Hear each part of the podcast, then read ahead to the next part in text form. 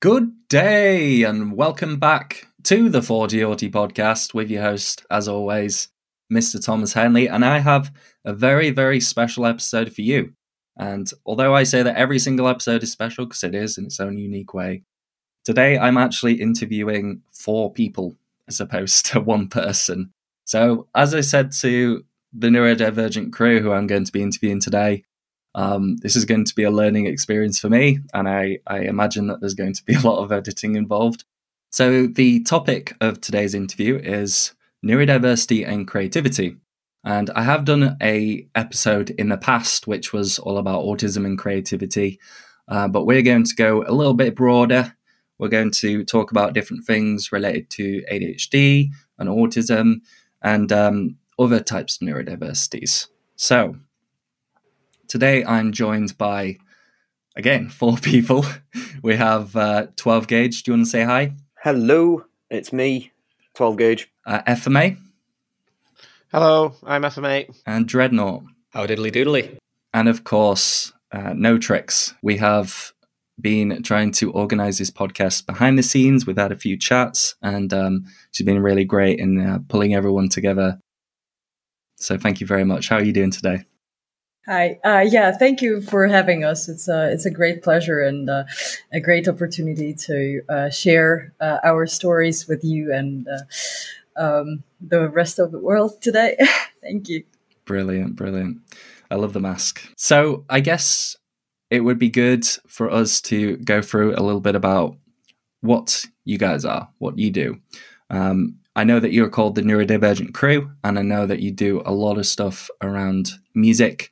Um, F M A, would you be able to give us the lowdown on um, what you guys are about? Well, I didn't expect you to ask me about Thomas, so I, I'm a little. Oh, sorry, yeah, but I was, cool. I was going to say that. No, was... no, no, it's cool, it's cool. Uh, well, we are a group of artists who all have different forms of neurodiversity, and we were all like spread out, spread out all over the place.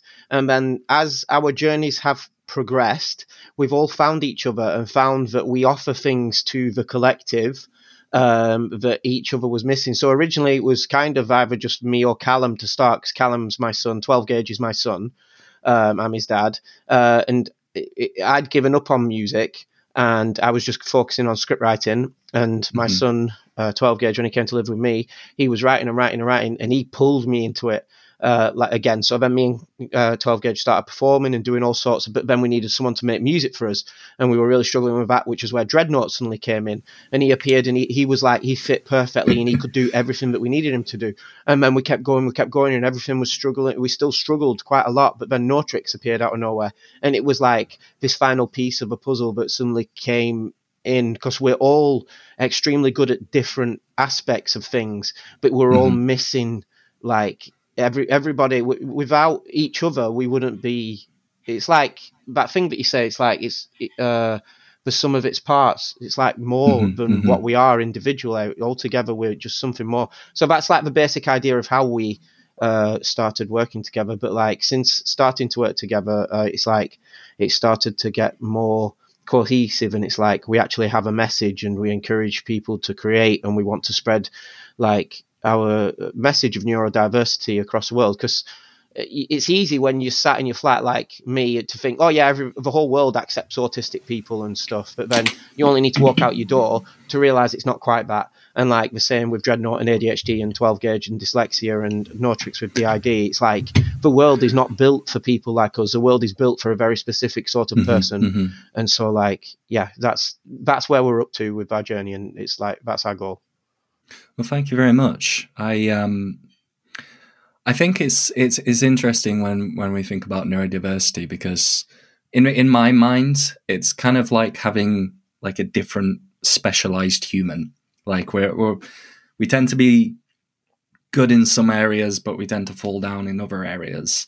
And you know, especially for me, like um, I would never be able to, you know, work without the support of like even even my neurotypical supporters, um, particularly at work, because they're they're a lot better at kind of managing the executive functioning side of things, yeah. And I'm not. I'm like pants at, a, at all of that. So I think it's it's really really really interesting that you guys have all come together with different kind of different skill sets. and sort of pulling up each other's deficits and stuff. That's really yeah, cool. It is really cool. Um, I guess I want to uh, ask uh, you and twelve Gauge, F M A and twelve Gauge, about your relationship with, with music. Um, learn a bit more about, you know, your story, what kind of music you make, what kind of things you've done. Yeah, well, it all it all begins with twelve Gauge, so twelve Gauge. Yo. Um, yeah, uh, so it kind of started um, with music for us. Well, for me, was when I watched my dad perform with his metal band, um, For My Anger, when I was like five or six. And they played at the park just near this flat where we sat right now. And nice. He was on I'm stage. I'm partial to a bit of metal. Oh, yeah. And and he was on stage and he was screaming at the crowd. And, like, it was with his band. And, I, like, this six-year-old kid who'd, like, been bullied and, like, had tons of, like, horrible influences at that time that, mm-hmm. like, frightened me. Um, yeah. Seeing this person stood on stage just screaming at the crowd, I instantly knew I wanted to be on that stage. I just didn't know how. And then... Mm-hmm. As time went on, um, kind of, I loved metal and I'd listen to metal and Dad would play me like Slipknot and Onyx and stuff like nice. that. And then I remember I was in the car with him and he played Eminem um, Relapse and he played that for me. And that nice. was like the moment it all like flipped in my head and it just switched on and it was like, oh, I could do that. And then I started writing and I kept writing. And then eventually I came and lived with F M A. And I essentially just kept on annoying him, really, because he was trying to do his stuff. He was doing his screenwriting at uni and all that stuff. And I'd come in every day and I'd be like, oh, Dad, I've just wrote this. Dad, I found this beat. Dad, I've done this. Dad, Dad, Dad. Until the point where he, we, um, my mum said she was organising this um, anti-racism gig. And mm-hmm, she mm-hmm. said that it'd be a really good um, point for me to perform and, you know, develop my confidence and actually perform. And it'd be really good if I performed with F M A and stuff. And then we did that gig and it went better than I think either of us could have expected it to. Because people were coming into the, like, the room that we were performing and they were jumping around and there was movement and energy nice. and everything, That's... all this stuff. And then I'm just stood there, this like fifteen year old, just like, whoa. So you were fifteen? Yeah. Yeah. The first gig I did, oh I was fifteen. I, I, I struggled to even talk, like talk in front of like one person when I was fifteen. Oh, I was the same. Yeah, Callum did. You, you, Callum, Callum had a stutter when, when we started, started yeah. which was why his mum asked us to do that. He had real issues with his confidence. Yeah. Mm-hmm, mm-hmm.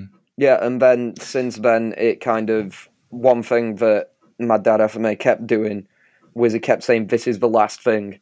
So we did that first gig when I was fifteen and it was like, oh yeah, okay, okay, we'll do one more, but then I'm done. That's it. This is over. And then I'm like, okay, cool.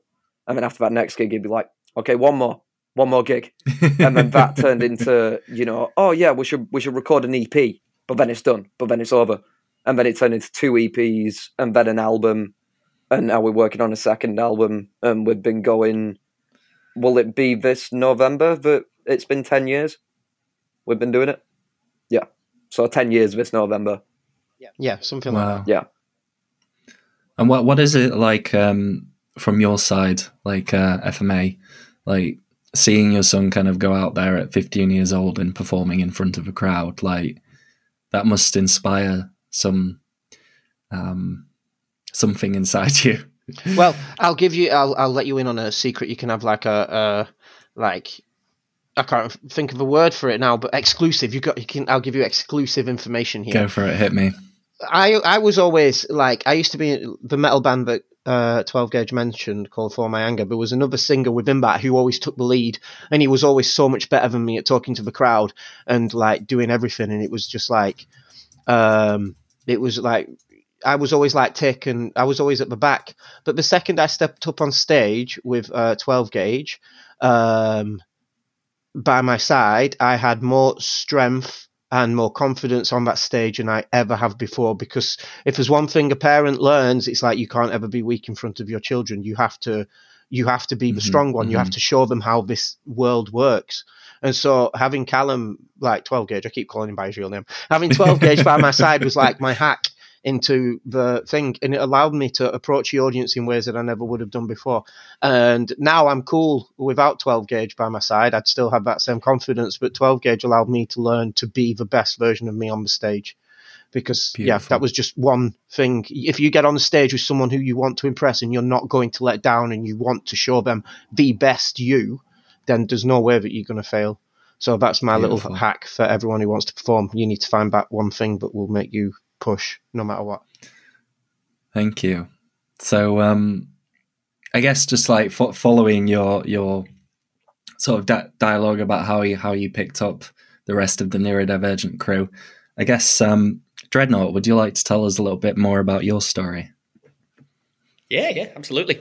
Um, so I guess following on from the story from there, picking up, like you said, from the thread, uh, I came in, it was after F M A and twelve gauge had done the first two E Ps, and mm-hmm. they, they basically wanted to redo these songs to a standard which they had, like the vision of their own music and everything. Um, and at the time, I was producing, and uh, I was a drummer, actually, originally. That was kind of my nice. main goal at first, music-wise. It was drums more than anything else. Um, you must have very but, good cardio, then. Well, debatable. uh, but, yeah. Um, so, it, it, yeah, it was it was that for a while. But I'd always come to Callum, like, because we both went to the same college, and show him, like, mm-hmm. beats and things I made, just, like, in my spare time, just when I go on my break, if I was on breaks and nobody else was on, I'd just go down and be, like, a little hermit in the studio. And it, nice. they were never, like, mind-blowing, um, but Callum always kind of, like, poked me to be, go a bit further with it, and he was like, you think you could see the potential? And then I'd show mm-hmm. him, like, these lyrics that I'd written for these beats, being like, yeah, you, if you want them, you can have them. And... Of course, like me not really understanding the pride of a rapper being like, I'm yeah. picking those lyrics. But he was he was, like, he was very much like, you should give it a go. Me? But yeah. I, I, I hit things, like I hit things really fast and loud. Uh, I don't know if I can do that. But he kept he kept at me. He kept me motivated. Uh, and then some time so passed and before uni. I knew it. Yeah, yeah, yeah, I did. That was at college, that though. But um, I did go to uni for a bit after. Uh, I did media at uni and then still spent most of the time in the stu- the music studio instead. So I think it was uh, that, that was that was the true call in there the whole time. Brilliant.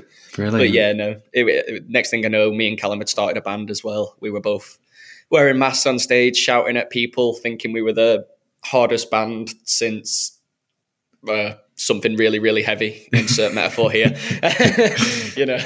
And we weren't, but we had the passion and the belief, and that's what really carried it, I think. Um, Brilliant. Yeah, yeah, yeah. Then I uh, then I met F M A. He brought me and he was like, uh, you're going to meet my dad. And I was like, I'm going to meet your dad? Yeah, you're going to meet my dad. Okay. So I had like some prep for that. Um, and I knew it was about like music and stuff. I didn't know what specifically. It was originally going to produce like one or two tracks for them. Before we know it, it's an album later. And here we are in the second album. So yeah, it, it was it was a one heck of a journey. Brilliant. I really, um, on a, on a, on a separate note, I really like your hat. Like, Thank um, you. It's very, it's very much my aesthetic. Yeah, I, I respect that. Yeah, man. It seems like, have you ever heard of a band called Die Ant Bird? Die Ant Bird, yeah, yeah, yeah, yeah, yeah, yeah. It's very like um, the whole like Zeph style. The whole like, Zeph, uh, is it? Is poor, it like poor people, but but rich. Yeah, yeah, yeah, yeah, yeah. Yeah. I love it. I love that kind of style. It had like some little rings yeah. on it and stuff, but they were a bit too big. So I was like, mm, that's probably going a bit too far. Yeah, jangling about. Yeah. Well, um, I guess it's a, a good opportunity to uh, move on to No Tricks. Um, would you like Absolutely. to give us a little bit of a lowdown on how you met the guys and um, what kind of music you make?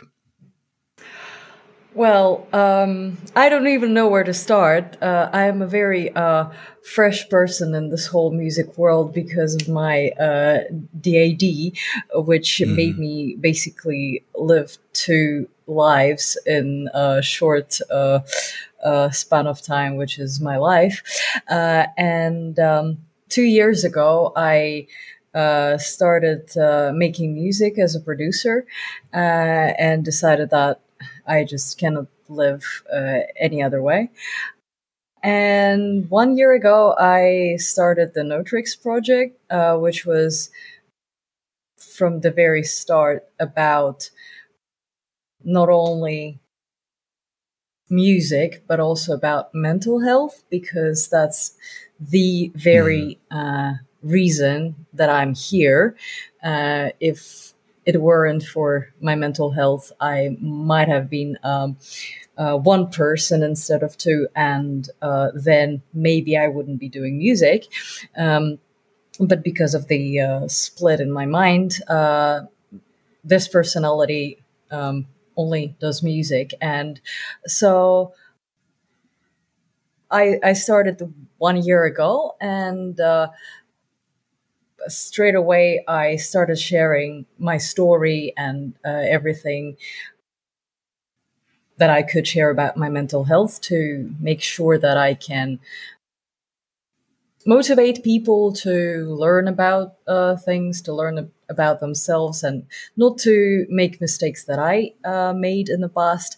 And uh, while I was expanding, um, I uh, somehow uh, ran into F M A, uh, and F M A plus twelve Gauge uh, Instagram account, and we kind of uh, understood each other very well, uh, and and started speaking about mental health and music. And uh, here we are. I'm their uh, mix and mastering engineer, and uh, uh, we are already uh, doing lots of projects together, not only music, but also the visuals and everything. And then gradually with time, we realized that uh, all four of us actually stand for something, not only music-wise, but also uh, ideas-wise. We share the same ethics.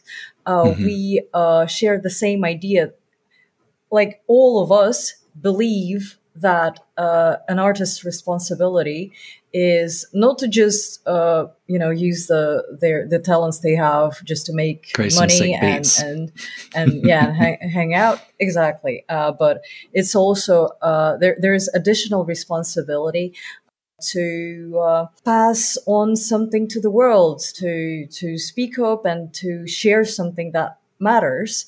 Uh, mm-hmm. So all of us actually believe in, in that, and and then we also realized that it's such a wild mix that all four of us have four absolutely different diagnoses, which makes us um, like a truly um, unique mix, uh, really um, suitable for a superhero movie. So yes, basically, yeah. When it was started forming, and we realized that together we we already doing more together, but like if we actually go on with our projects uh, as a collective, uh, that would mean a lot more, and it will also help us uh, build on onto our uh, agenda and our um, mission. So here mm. we are.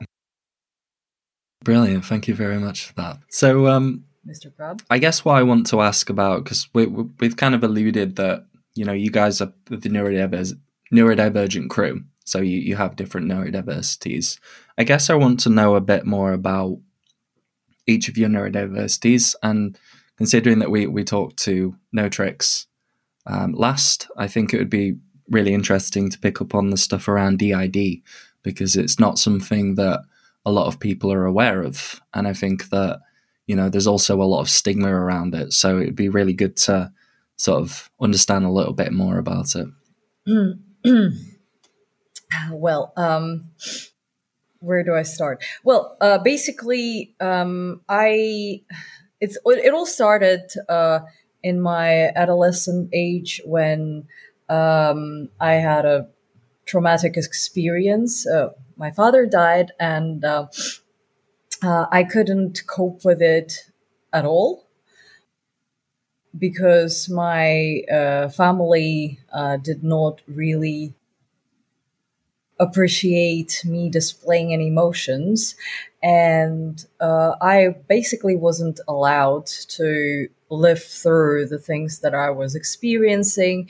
Uh, anytime when I was, would mention that uh, I might be depressed, I might need some um, assistance with that, and I was just, it was all brushed off, and I was told that I'm making things up. Um, mm-hmm. and I couldn't understand what's going on, but I was gradually uh, shoving all my emotions more and more into a separate place of my brain uh, where I wouldn't have to live through them. I would just get rid of them. But that's not how it works. You cannot just throw stuff away out of your brain. It, mm-hmm. it just doesn't work that way.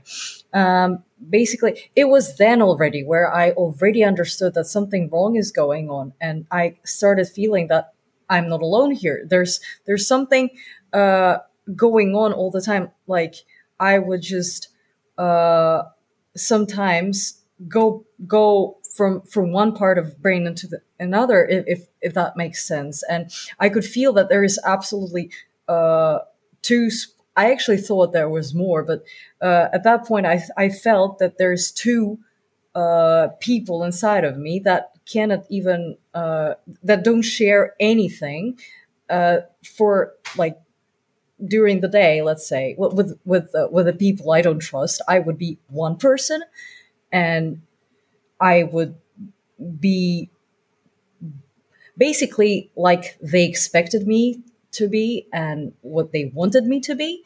But mm-hmm. at night, I would be another person and absolutely different. And because I was not allowed to be that person, that person was always there in the closet. And mm-hmm. uh, with time, uh, at first, it was it was possible to organize it in a way where the person in the closet was just hiding there, uh, just coming back sometimes whenever uh, it was allowed to. But then two years ago, what happened, and it, it is where my music story began, uh, this person just sprung up and couldn't be uh, handled anymore. It's actually me. My other self is still there, and, and now it's it's the reversal. Now she's trying to uh, get back uh, into the picture. And what happened there is basically, well, I got diagnosed uh, a year ago. Uh, and this is when finally things started making sense, because what happened two years ago was that when when, when uh, things started unraveling and at, at very fast speed, and they couldn't be controlled anymore. There were so many things that, like, le- really tragic things that happened, uh, where um, relationships were broken, lives were broken. Um, so many things happened. I, I, I don't really share much about that because it's not no, my sure, life. Sure. It's the you, life well, you, of... You don't need to... Thank you. you no, it's feel... it's the life of my other self.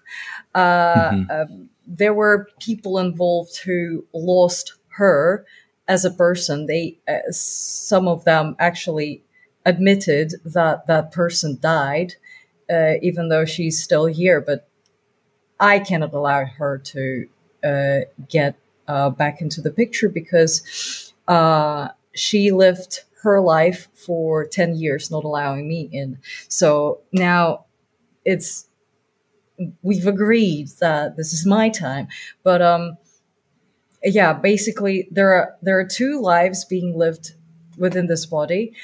And uh, if, uh, if years ago, this was this, the situation were handled the right way, mm-hmm. if there were therapy, if uh, I, My, my emotions were not disregarded, uh, this wouldn't have happened. And again, I cannot really open up on everything that happened because it's my other sure. self, uh, other personality's life.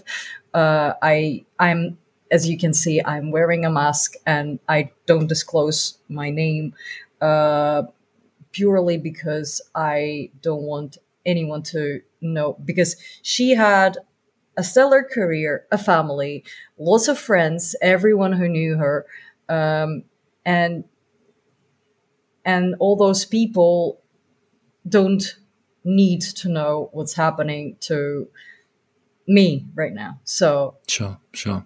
So basically, uh, all this could have been prevented with therapy, and which is why I uh, feel the absolute need to share my story, to make sure that people know what, what that is like, and to make mm-hmm, sure mm-hmm. that that doesn't happen to someone they know and they love.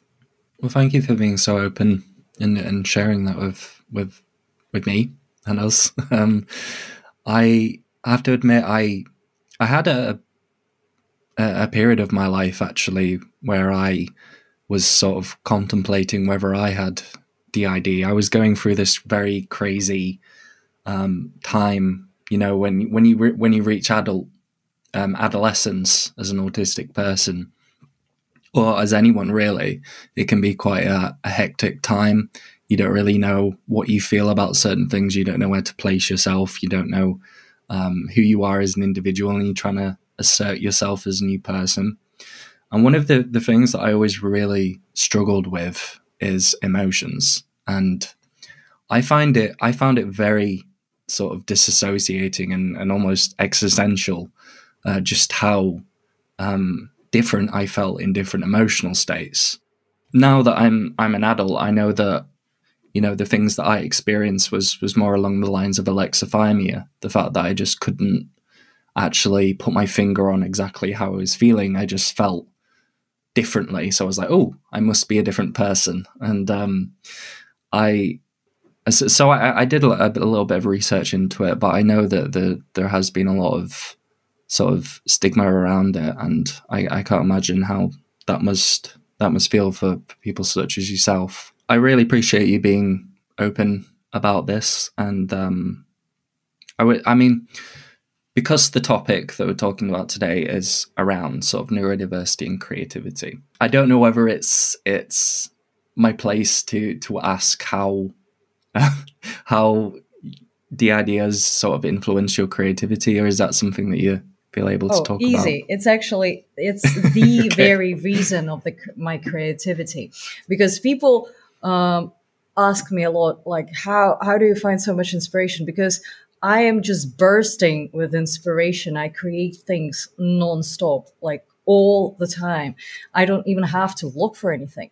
And why? Because uh, all those years where, where I was stuck in that closet and I was just collecting all the negative material. The funny thing is that literally us too, b- exactly because of how the split happened and b- because of uh, the uh, particularities of um, why it happened. Um, I was the one receiving all the negativity, and I am the pessimistic one. She is optimistic. Like the the change when when when there was uh, a switch between us, the the. the most recent one, uh, everyone who knew her were, were astonished how everything changed in an instant. There's a, mm-hmm. an absolutely different person, because I got all the dark uh, and negative stuff uh, into me. Mm-hmm. But that is the reason why I, I could create so much, and everything, but everything I create comes from darkness. I tried many times to create something positive because, well, you know, it's just, I actually want to be nice uh, to the world. I want, I want to uh, do good things. So I thought, well, why don't I create something, some nice tunes for people to chill to? It doesn't work.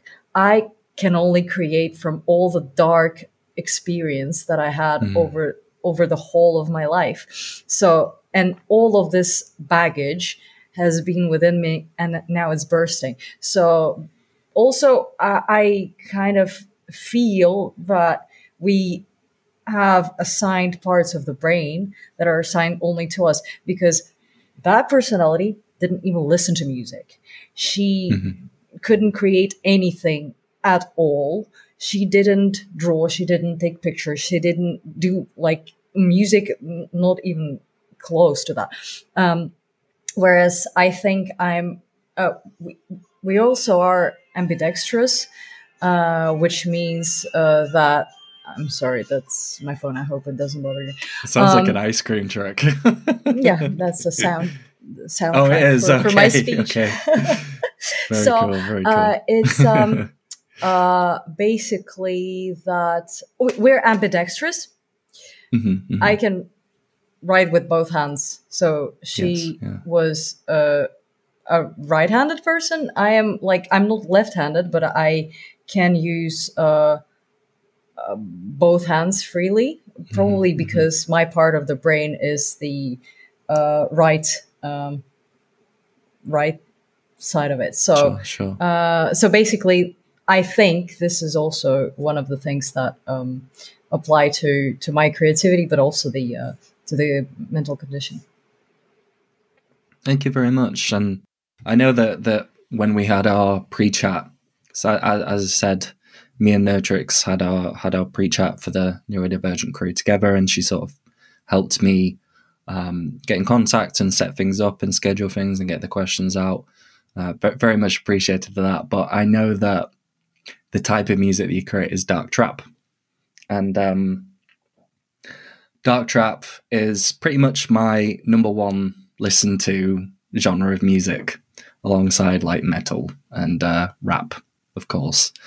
Um, so I was I was very pleasantly surprised about that, and um, I definitely, you know, I, I, it's it's kind of crazy for me as a as a person, because I the way that I present through my personality and the the things that I say, I come across as quite a sort of harmless kind of person, but I really love that kind of dark music and dark humor. And even, even when it comes to like combat sports and stuff, like I find that, you know, I, I can, I can get myself into like a different zone.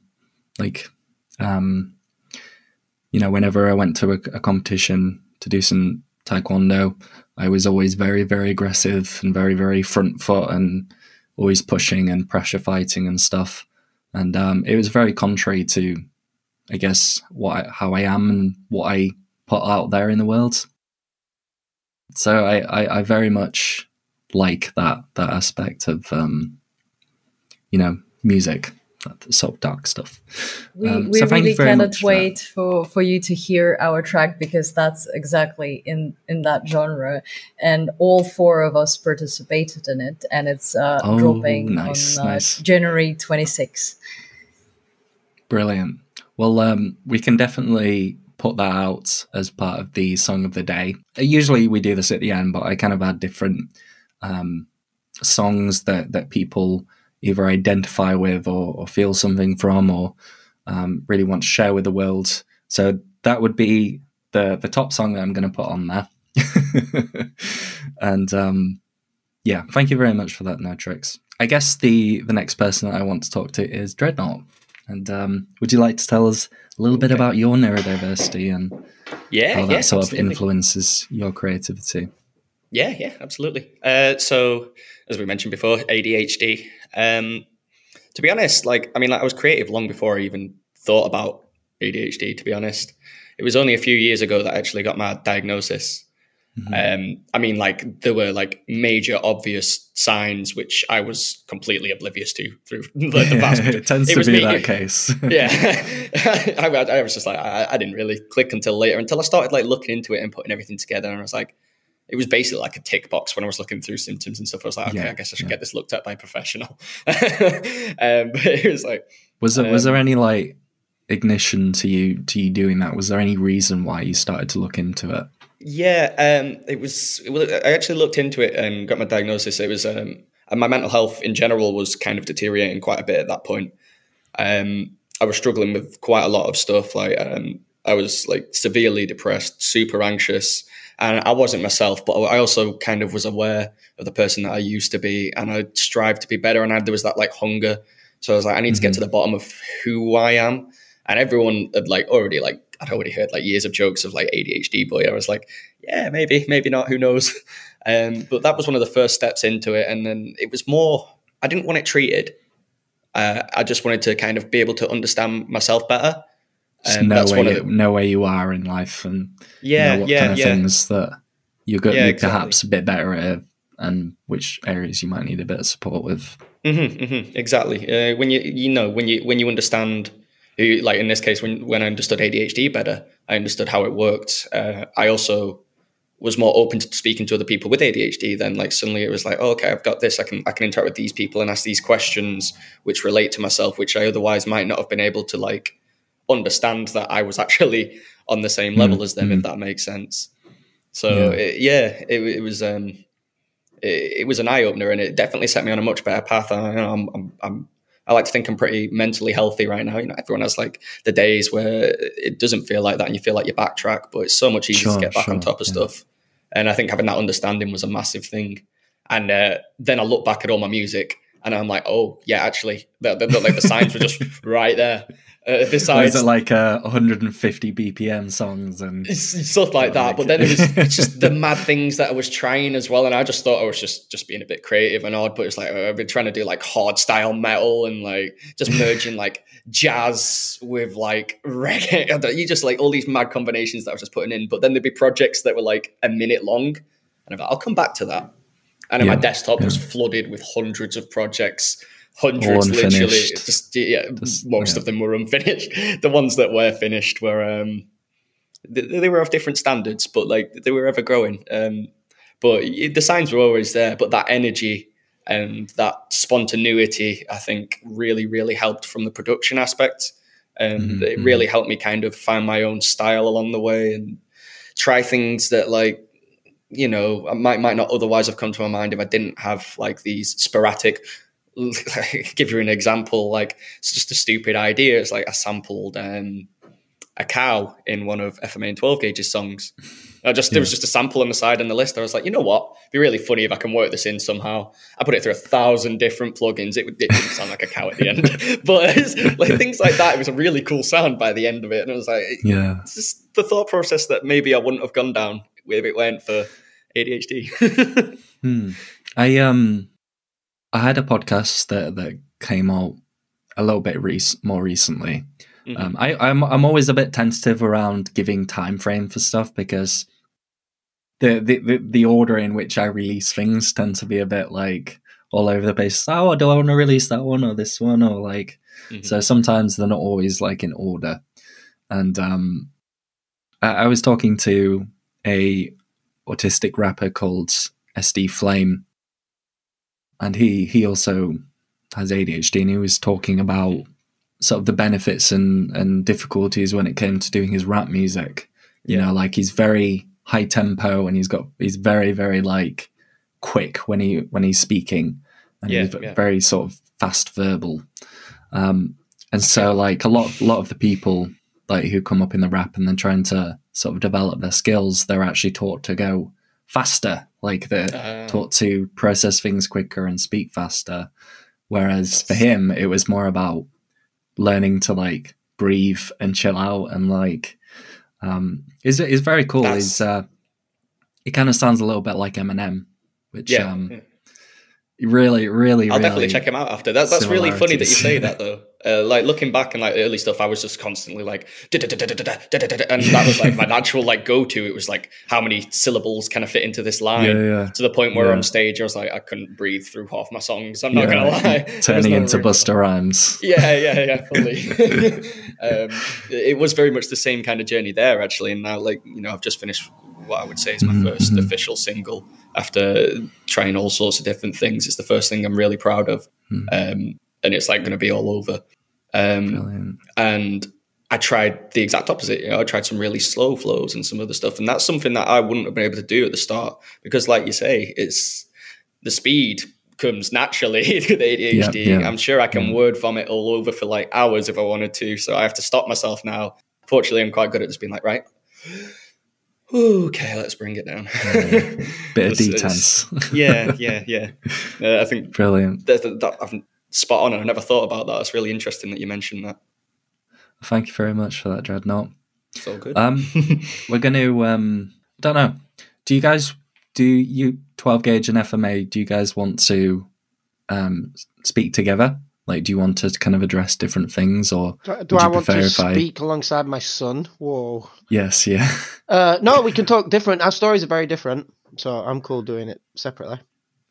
Brilliant. Well, um, do you want to go first? Do you want to tell tell me a little bit about how you discovered your neurodiversity and what kind of uh, journey well, you've been on, how it affects your creativity? Uh, my journey is very, very different to everyone else's because I'm forty-three years old now, um, mm-hmm. and I wasn't diagnosed until I was thirty-six. So my life was very troubled. So uh, one of the things, like with autism, is you get obsessed, don't you? You get obsessed about absolutely mm-hmm. everything. You find you find a piece of music and you listen to five seconds of it over and over again, or you hear someone say a word and you use that word in everything that you've ever done. And then you find a film and then you watch that film until you know every word and you don't understand why no one else wants to watch that film with you, even though that's the only yeah, thing you ever yeah. talk about. And so I, not knowing that I was autistic, um, as a kid, I had like a really good imagination, but then as soon as my teenage years hit, it felt like all these walls that were in my head fell down, and they like mm-hmm. protected me from the world. Did these walls? It protected me from sights and sounds and all sorts of things because you got so much energy as a kid, and then you're told mm-hmm. to sit down in high school and learn, and the information was just overwhelming. And I didn't realize I was being overwhelmed. I didn't realize I was struggling. I didn't realize I couldn't talk to people. Uh, and so one day when I found alcohol, I was like, wow, this is like the greatest thing in the world. This like eased everything. And I was fourteen years old when I found alcohol. And then mm-hmm. I very quickly uh, almost drank myself to death. And by the age of twenty-one, I was in rehab. Gosh. And I was in rehab for a year and a half. Um, and I had Callum at the age of nineteen.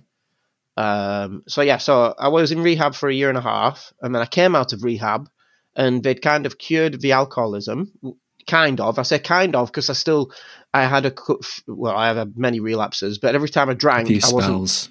Yeah, I wasn't drunk though. Like my body was drunk, but my mind wasn't drunk. That drunk feeling never ever came back.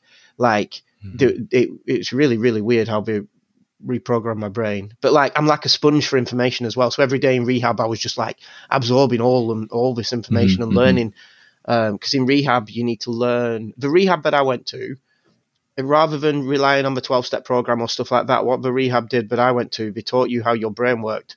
And because when you're an alcoholic or an addict, uh you tend to have a drink and you blame it on something small. And it's not mm-hmm. that that happened. It's something that happened like five days ago that led to this snowball effect. And so in rehab, yeah. they teach you to follow the thoughts back and discover where they're all coming from. So I spent mm-hmm. a year and a half of like learning that. So I came out of rehab with all this knowledge and all this wisdom, but I was a twenty, like twenty-three year old. And so all my social skills had been damaged from all the drink. Then all my social skills had been damaged on top of that from all the rehab. And I couldn't drink. I couldn't go out and drink. So I started to be very, very insular. And like, I found it really hard to talk to people. Talking to people would make me anxious. And mm-hmm, like mm-hmm. someone, a girl would maybe say, oh, uh, it was nice to see you. And then I'd go home and I'd be like, did she mean it was nice to see me? Or is that what people say? And it was like so confusing. You'd get these really simple sentences and yeah. they would be so simple that they would cause you to break down. Like you mm-hmm. don't understand, like, because people talk in such strange ways. Um, but like, I, and all that kept going on. I'd get more addictions. So I got addicted to painkillers, got addicted to other drugs and all sorts of things. And it's like, no matter what I did, I couldn't stop the addictions. And mm-hmm. uh, then at the age of thirty-two or something, I went to uni to study. And at university, I, I saw this on one of your posts on social media. You had a very similar experience that I had at uni. Uh, I tried yeah, to fit the, in. The alcohol is, well, it's, it, go on. Sorry, go on. Right. Uh, well, at uni, no, I meant what you meant. You, you said you were very isolated from people at uni, and I had yes, the exact yeah, same thing. I yeah. tried to fit in. Everyone was going out Freshers Week. Everyone was mm. going out drinking. Everyone was invited everywhere, and I wasn't invited any place, any time, mm-hmm, ever. Mm-hmm. And it was like there were people who spread rumors in class about me and things, because I was always honest, and I assumed everyone else was always honest. So I let yeah. people know I was an alcoholic and I had addiction issues because I thought that's what you should do.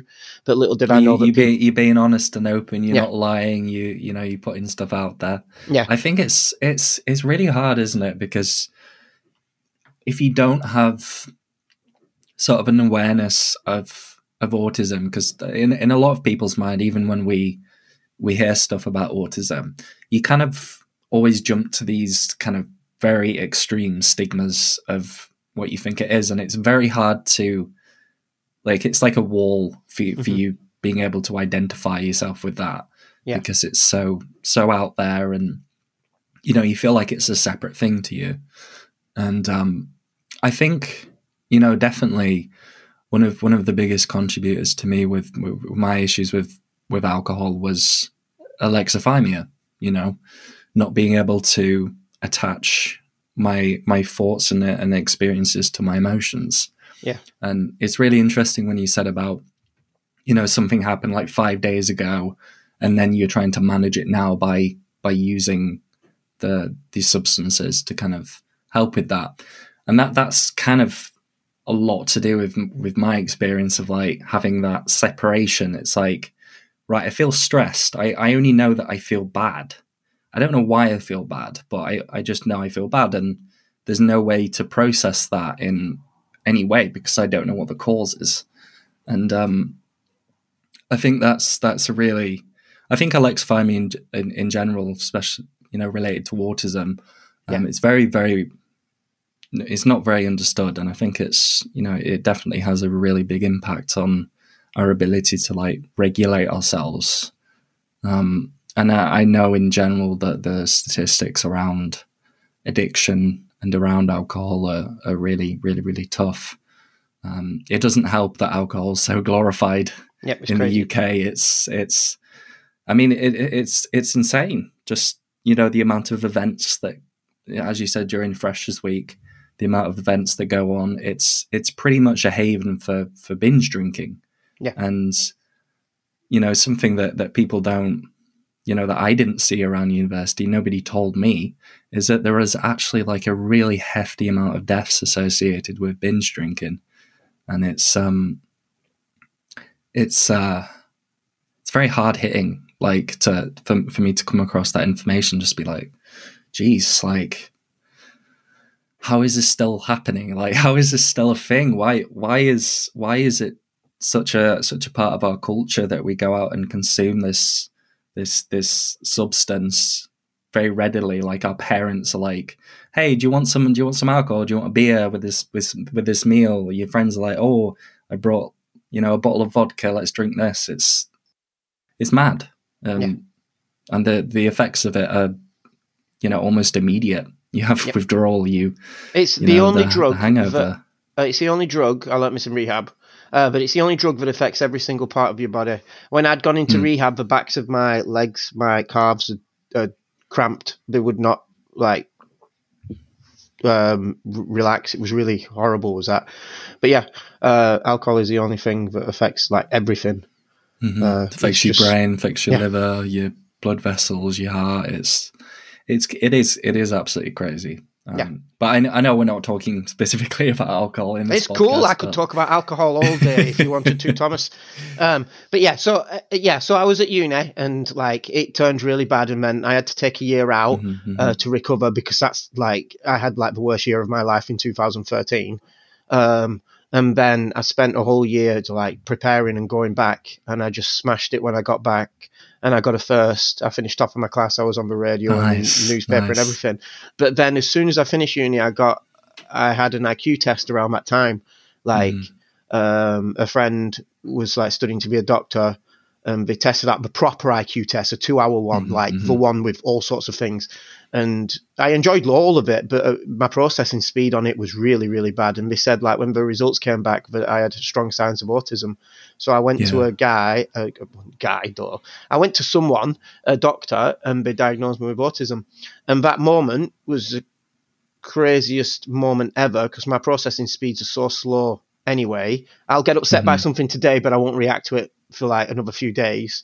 Yeah, uh, that's like, yeah. but this thing was so big. This was like looking back on my entire life and everything was different. And like the only it's... good example I have is like, it's a twist at the end of a film. Like you watch this massive film and then suddenly they say, oh no, but the, like it was this mm-hmm, way. And you're mm-hmm. like, what?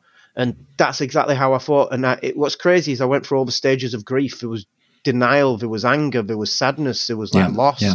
And like, yeah, but as soon as it like clicked, that that's what was going on. And because one thing my autism gives me is this amazing ability to sense patterns and solve puzzles. And yeah. like, I see patterns everywhere. It, it's like, it makes songwriting and script writing and anything creative really, really good. Cause I feel the patterns when they're in place. And so when I was looking back at my life, it allowed me to see this pattern of creativity. And every time I'd created something, I was getting out the stuff that was in my head and I'd done it all my life. And it was only at that point that I was like, this is how I keep myself well. This is how I stop drinking. This is how I keep the addictions under control by mm-hmm. keep making things. And so from that point on, it became like my mission to like keep creating and tell people how important creativity is, because it really does save lives. It like keeps you well. It allows you to get out over subconscious thoughts. It allows you to get out over horrible thoughts, over nasty things, over horrible experiences. It allows you to get them out in a really productive and safe manner, and put take like literally take them, pull them from yourself and put them somewhere else. But mm-hmm. like the way my brain is, it like it constantly fills up with this stuff, like over sensory input and over bad thoughts and things. Yeah. So the creativity is a constant job. So it's like I'm forever like grabbing bits. It's like of myself, a, like just, a bucket, and you're trying yeah, to poke it, some holes into to yes. let the let the water come out. Exactly. like, and so yeah, when I got that my diagnosis, that's what clicked, and it was like, this is what's what mm-hmm. my life is, and this is what I should be my, doing with my life. My um my good friend uh, Brian Bird, he he does a lot of like um public speaking around the country. He's um a very late diagnosed individual, um and he he talks a lot about sort of the the experience of late diagnosis. It's kind of like um you, you're basically challenging the the whole identity that you've had for the majority of your life, and the the older that you are, the the more like hard hitting it is. And it is kind of, in a sense, mourning, but it's also like sort of being born again. Like mm-hmm. you've had a, you've had a new, you're having a new adolescence. You kind of looking back through your life and picking things out and going, you know, the stuff that you gave yourself a hard time, you pick it out and you like, look a bit more closely in the lens of, yeah. in the lens of autism. I and felt very sorry it, for myself. It's the, like, so, yeah. Suddenly the, the, the picture changes a little bit, and it's it's kind of like you see that event from a whole different new angle. Like, yeah, yeah. Like I, I felt very sorry for the younger me, the one who didn't have a clue what was going on, because yeah. it was. I just I don't wish, but if there was someone there to just help and just say, "Oh, this is how things should be," which is kind mm-hmm. of like what happened with me.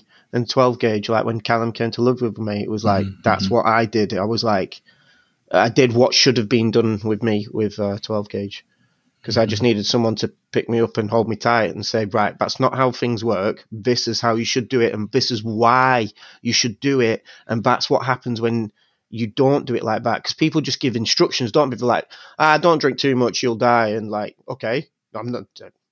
I'm doing what I want, and you'll drink as much as you want. But like, and so like, they don't, they don't give you the detail, do they? Yeah, they don't say like, to... right, this is what happens in your brain, and yeah. this, these chemicals yeah. go up, and yeah, like um, it's just, it's like, it's like what the doctors do. It's like when they yeah. tell, um, you know, people who are becoming very, very overweight and obese, they tell them like, you need to lose weight. It's like, why? Yeah. Like, well, well, what's that going to do? How am I supposed to do it? Um, They just kind of give you this list of things that you're supposed to do, and you, they're all very, very complex things, and they, they have lots of different aspects to them that you kind of have to work through and try out. And um, they just don't communicate that in a way that, that, that people take it seriously. Cause it's like, oh yeah, the doctors, yeah, exercise, yeah, eat well, sleep well. Like, of course. Um, yeah.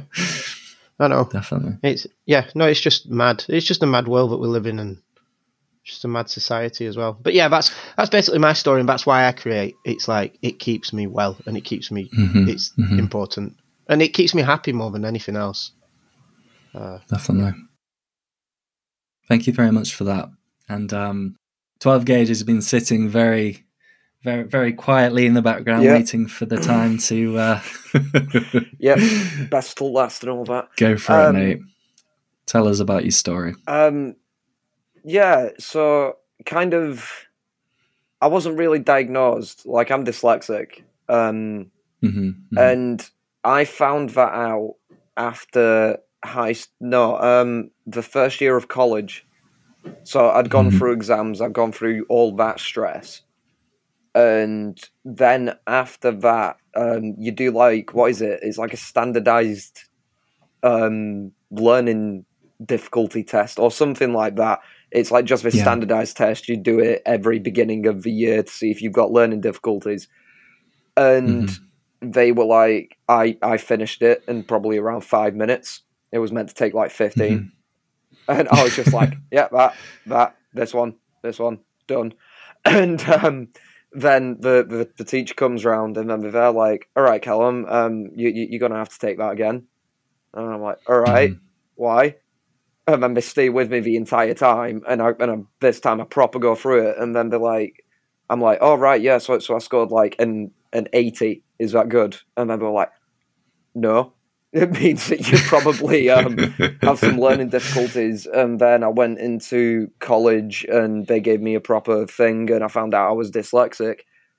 And weirdly, it was like how I see it is like a very micro miniature version of how F M A said, because I hated mm-hmm. school. I always hated school and education, all that stuff. I just despised it. And when I look, it's very visual, isn't it? Oh yeah, especially like a and like when school I look with back, the whiteboards and the blackboards and stuff.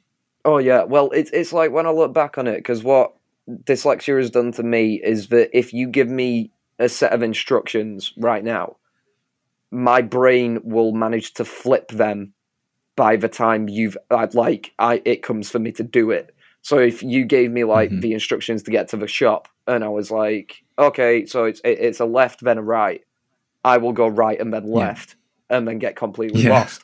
And um, that's so it's kind like of, like having a mirror, yeah. a mirror in your brain, like yeah, pretty much. And that kind of was my experience of school. So I was in like bottom set for everything with all like the bad kids mm-hmm. and, you know, the people with undiagnosed learning difficulties and the diagnosed learning difficulties. And people just thought I was stupid, to be honest. Mm-hmm. And like I said before, I had like major confidence issues. So that didn't help pretty much. I was in. A- it's, it, it can be very destructive, can't it? Because. Oh, yeah. It is, you know, sc- school, as you, as you said, the sets, they kind of divide you into different learning groups yeah. and you automatically, you know, assign assign people as smarter when they're when they're higher up in the sets. Yeah. But when you when you have a learning um, difficulty, it kind of puts a little bit of a block between you and the information that comes in. Yeah. Um, my uh, one of my family members. Um, Very, very, very smart individual. Um, has a lot of potential. Was really, really crushed by their experience with being dyslexic. They took it like a, as a very, very personal thing. It's like, I don't have dyslexia. It's not. It's not something that re- requires a lot of attention. It's just that I'm stupid and I can't do this and I can't yeah. do that. And the the thing is, is that they they are actually very, very intelligent. Very, very good at. Uh, socializing, very, very yeah. talented, I would say.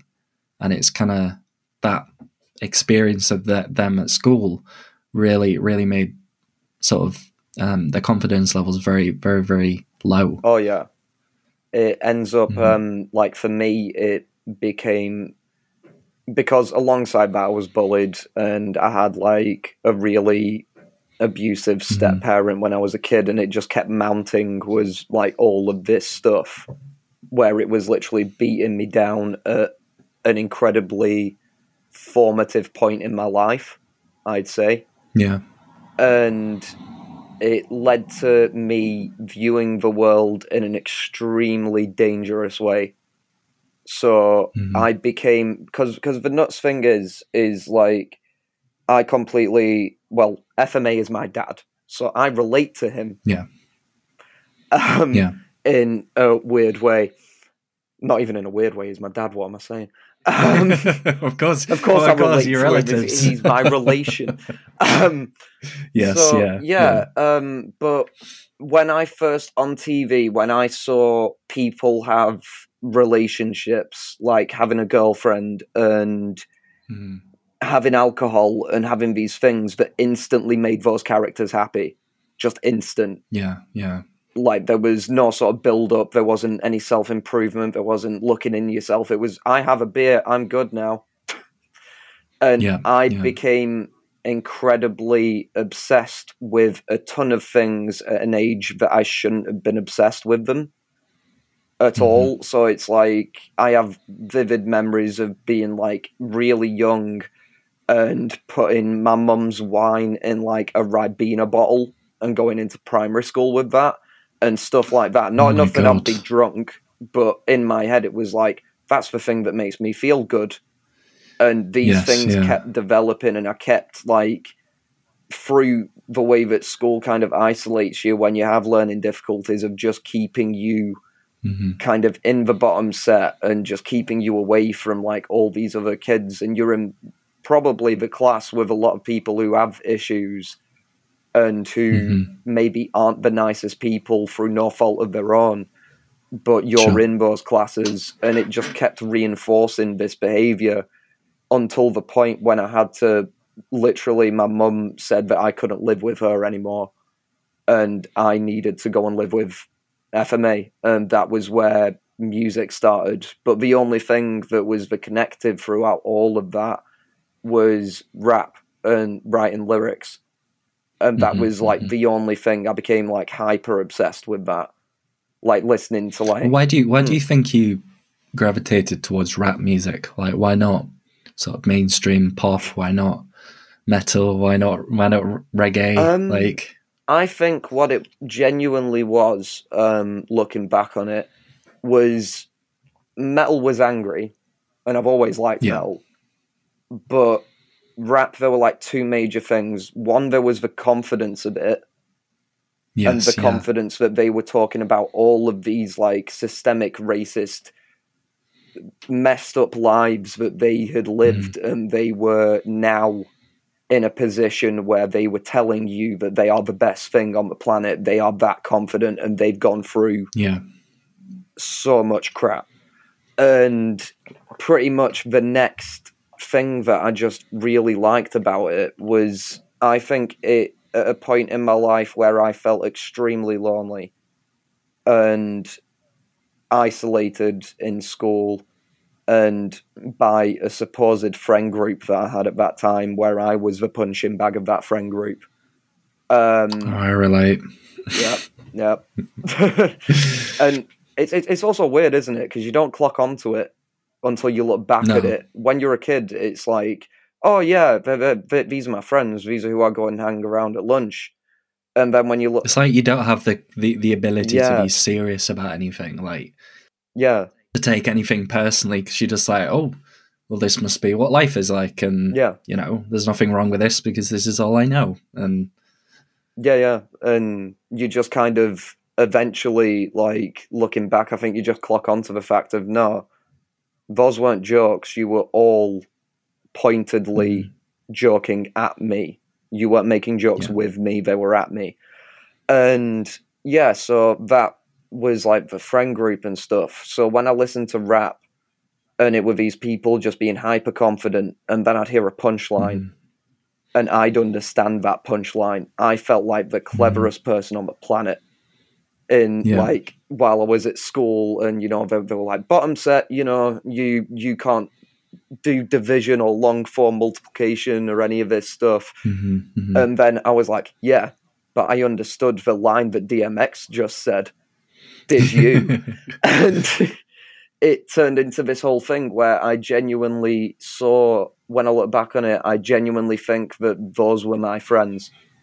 Mm-hmm, I had mm-hmm. rappers who would tell me about their yeah. lives and would give me these stories, and these positive stories of why not to go to jail, and, you know, what yeah. to do in these situations and stuff. And I just loved it. And it became, as a kid, it became almost a thing, because that same friendship group, when I mentioned I wanted to rap or be a rapper, they were immediately like, oh, you can't do that. You, you, yeah. you just can't. One thing that they liked to do was, in classes, they would give me random words to rhyme until yeah. I couldn't rhyme a word. And then yeah. they would proceed to then, you know, have a massive thing at me about, see, this is why you can't be a rapper. You need to rhyme words all the time. And then yeah, it, so it's literally like, yeah. you rhyme and rhyme and rhyme, and you do all these, yeah. like, you're literally doing what they ask you to yeah. do. But as soon as it comes to a point, yeah. like, they just keep going and going. Yeah, yeah. And then, and then it, of course, at some point, you're going to, like, anyone's going to. Yeah. Havish like difficulties doing that. Yeah, and it, it kept repeating, but that gave me the kind of chip on my shoulder I think I needed mm. to pursue rap. Like, not all of the other horrible things that, like, my brain became obsessed with. But to pursue rap, I think that really helped because it literally made rap my only focus. Mm-hmm. Writing was my only focus. It was, I didn't like school. My friends weren't really friends. The only thing I had was listening to rap and writing rap, and that was it. Mm-hmm. And then with that same energy, when I came to live with Dad, who'd already been in a band, who'd played me rap before, and who I knew had done all these things I wanted to do, it was like having personal access to Eminem.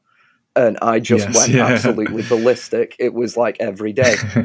And yeah, and like Dad said, he he managed to get me at a point in my life where he was able to make me view the world in the correct way, because I think when you have um, an addictive personality and problems with addiction, anything mm-hmm. can become obsessive, absolutely anything. Sure. And that could be from, you know, drinking to exercise to absolutely anything, and I've become obsessed with. Oh, like... you, you, it's, okay. it's it's interesting yeah. that you mention exercise, because yeah. I I I was I was terribly addicted to it. I, I I kind of literally every night I would go out um in like the freezing cold of winter with mm. like a t-shirt on and just run for like hours and hours yeah. in the dark.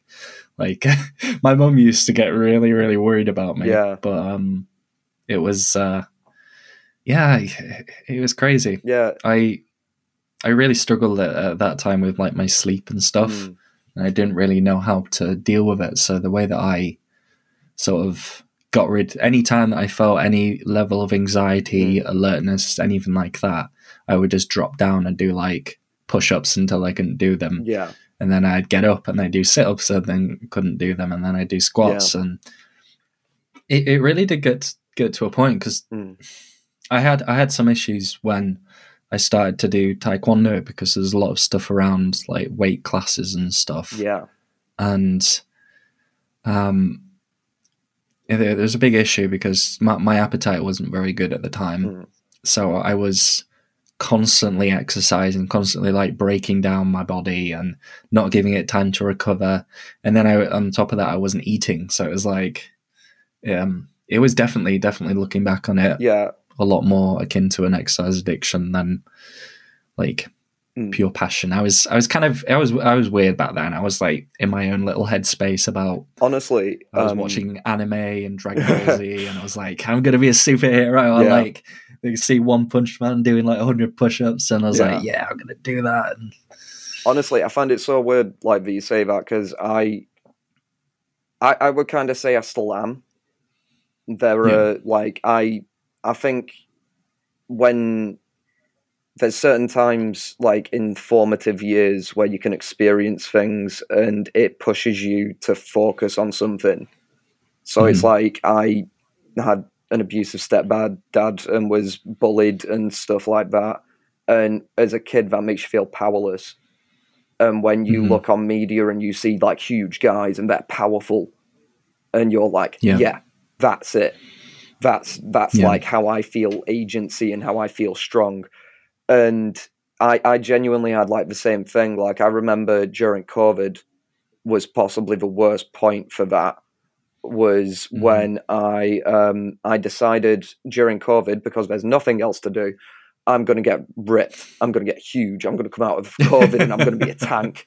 And like, and like, I'm I'm thin. I'll admit it now, but like, I am thin, and I probably will. Never... Oh, I used I used to do yeah. the same. People used to take the mick out oh, of yeah. me because every time that they poked like my arm or something, I'd like tense, but they mm. knew that I was tensing. I was like, oh, I was so like skinny yeah. back there. But looking back, I'm like, oh my god, yeah, but oh, that was cringe. It... Like, but yeah, it, it becomes like this thing where, like, to me at that time, it was like, yeah, I'm I'm gonna get out of COVID. I'm gonna be a tank. It's new reality. Yeah, and mm. what I remember is that I also understood nothing of nutrition.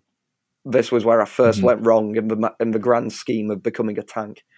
Um, was I knew nothing about how to fuel myself or how to correctly rest or how my body yeah. would recover. Yeah. So it was literally, I think it was five days a week. I would go on a walk in the morning. I would come back and I'd do this like mental push-up, weight lift thing. And mm-hmm. I would pretty much eat six eggs, drink three protein shakes before every meal. And then this inevitably happened where I had a kidney stone that developed into a kidney infection. Oh, oh dear. And that and oh that was God. like the, the worst wake-up call I could have had, because instantly in that in that moment I was like, this is so severe, this pain. It was like the first time mm. I couldn't sleep through pain. And yeah, yeah. it it was that proper thing, but it properly taught me at that point that like everyone is different. Like my body will not look like someone else's body, but it's mine and it functions in its own way. And I've got to understand that. And mm-hmm. yeah, it's, I just find it mad the amount of things that you can become obsessed and addicted to, because it could mm-hmm. even become like mm-hmm. T V. Well, yeah, everyone's addicted to yeah. T V, but like, you know, you can get addicted to media or some form of like, like one really odd thing is that my grandma is addicted to chocolate. And only chocolate. That is it. it it's yeah. not like, you know, binge eating sugar or sugary things. It's just chocolate. And yeah. that's what I found like so kind of interesting and mad. And I'm really glad that I came to live with my dad and he taught me how that actually functions, because I know that if mm-hmm, I didn't mm-hmm. have that, the amount of things I would be struggling with now would be immense. I would just be, yeah. you know, fixating on anything that would make me feel different. So, yeah. Well, thank you very much for that. It's cool. I, wa- I wanted to ask one more question because, you know, um, might, might, might be a little bit of the elephant in the room, but um, autism tends to be very genetic. Do you think that you're autistic as well? um, well... I think the whole group is autistic to a point, Thomas. Probably. Definitely on some form of the spectrum as well, I think. There's a despair. Uh, yeah. yeah. Um, that was a good question. Um, I I think I am. So it's usually the opposite way around. It's mm. like, like, like when I got diagnosed, I was like, hmm, my dad seems a bit similar to me, seems yeah. to have the same sort of issues as me. Yeah. And then I talk to other people and I'm like, oh yeah, my dad's the same. Oh, he doesn't want to know anything about it. Like, whereas you guys, it's like, hmm. go, yeah. go for it. Sorry, I'm um, speaking over you. Yeah, well, I don't know. I find it, this is, this is the honest thing with it, is I think I could very well possibly be. That was a very roundabout way of saying yes. um, but yeah, um, I do hyperfixate. I do become overwhelmed, um, especially mm-hmm. with information. I can get like very overwhelmed with that. The thing is, is that I know how my brain works. Sure, and sure. that's the thing. I know that, um, like, in the back of my mind, I know that that diagnosis would explain a lot, but I also know mm-hmm. that my brain could use that as an excuse. So if there was something sure. I didn't want to do, or I was, you know, feeling too tired to do, and like, I could just be like, oh, I'm just, you know, da da da da today. And that's kind of the thing, I think, for me, at least. I, I think everyone, if they feel like they need it, should have a diagnosis and stuff like that, but I also kind of just think it's me as well. Mm-hmm. Yeah. So. I, I completely get I completely get that. I think it's um I mean obvious, obviously it's it's it's not always as clear as that. Mm. You know, my it probably it probably give me give me a good telling off if I said this, but I I'm pretty sure my dad's autistic mm. and he, he kind of over the years is sort of warmed up to the idea. Mm. Um, my dad. Then, then again, I'm sorry. Then again, my um, my brother mm. is he's not. So it's not always the case that it kind of passes down. And yeah, yeah. But I, I would I would definitely um, look into it, because I know that um, from talking to there, there, there was this documentary that I made as part of my final, final year at university. Mm. Um, I did biomedical sciences and I looked into like the link between autism and mental health because mm. there wasn't really much out there at the time. Yeah. Well, there, there was the statistics out there, but there wasn't actually any media being made about it, even though it's just like glaringly horrible and mm. depressing to look at like the stats on it. Um, and I made this documentary, and one of the people that I interviewed was a man called uh, Peter Bainbridge, who ran this like, don't know how to describe it, some it was kind of like a, a mediating service. He's autistic himself. He was late diagnosed, and um, he was he, he he goes about and he tries to to mediate between autistic people and their family members, or like the law, or like things related to housing and landlords. Mm. And one of the things that he said is that a lot of a lot of people, especially when you know for for people um, like in their early twenties. Or, or, or mid twenties, um, you kind of you kind of go through life. You're kind of focusing on other things, and as, at some point, um, you know that an issue will come up, which mm. is related to like autism, like um, you know something that you can't fix. You know, you, you might perhaps gone through your entire life repeating the same kind of routine, just being very happy going about and doing stuff, and then suddenly something just jumps in, yeah, and you're like, oh, I don't know how to process this. Yeah. And um, he, he says that that's quite a, it's quite a common thing, mm. like to happen, and it's it it sometimes ends quite badly for the for the individuals who really haven't mm. looked into it. I'm not I'm not saying um I'm I'm more speaking to the audience. Oh yeah, yeah, yeah. Giving my story, I'm not saying to you, like, oh, yeah, go and get yourself an autism diagnosis. Yeah, yeah, I just think that I'm, I'm, not doing I'm that. kind of blessed to have supportive people around me who oh, yeah, understand sure, sure. mental health. I know that mm-hmm. there are a lot of people out there who don't have that. And I know that if I didn't have that, I would definitely be searching out a diagnosis mm-hmm, if I, mm-hmm. like, really required it. So I do encourage everyone. Yeah, I'm I'm to... sorry if that was. Oh, don't worry about it, mate. At, at all misconstrued don't as worry. me. Don't like, worry about that. Talking down to you. I, I didn't mean to do it like that, but um, okay. yeah, yeah, yeah. Don't so, worry. Um... Don't have to apologise. His granddad's okay. definitely autistic, though, even though he don't have a diagnosis. My dad is unbelievably autistic. And the, yeah. and, the, and the worst bit is that me, my mum and my little brother have a sneaking suspicion that my granddad on my mum's side of the family is also autistic. He, he he turned around and said, like, the funniest thing. And it, this mm-hmm. is fine. He hates computers. He will never listen. But he said the funniest thing to me where, like, Like, he he just walked into the room and just sat on the, like, sofa, and me and my mum were sat there, and then he's like, he's like, oh, yeah, I've, I've I've been hearing about this new autism thing, yeah. And, like, you don't like, you don't like loud noises.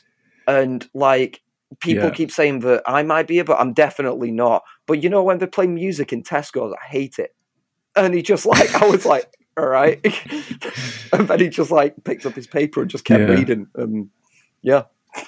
Mm-hmm, mm-hmm.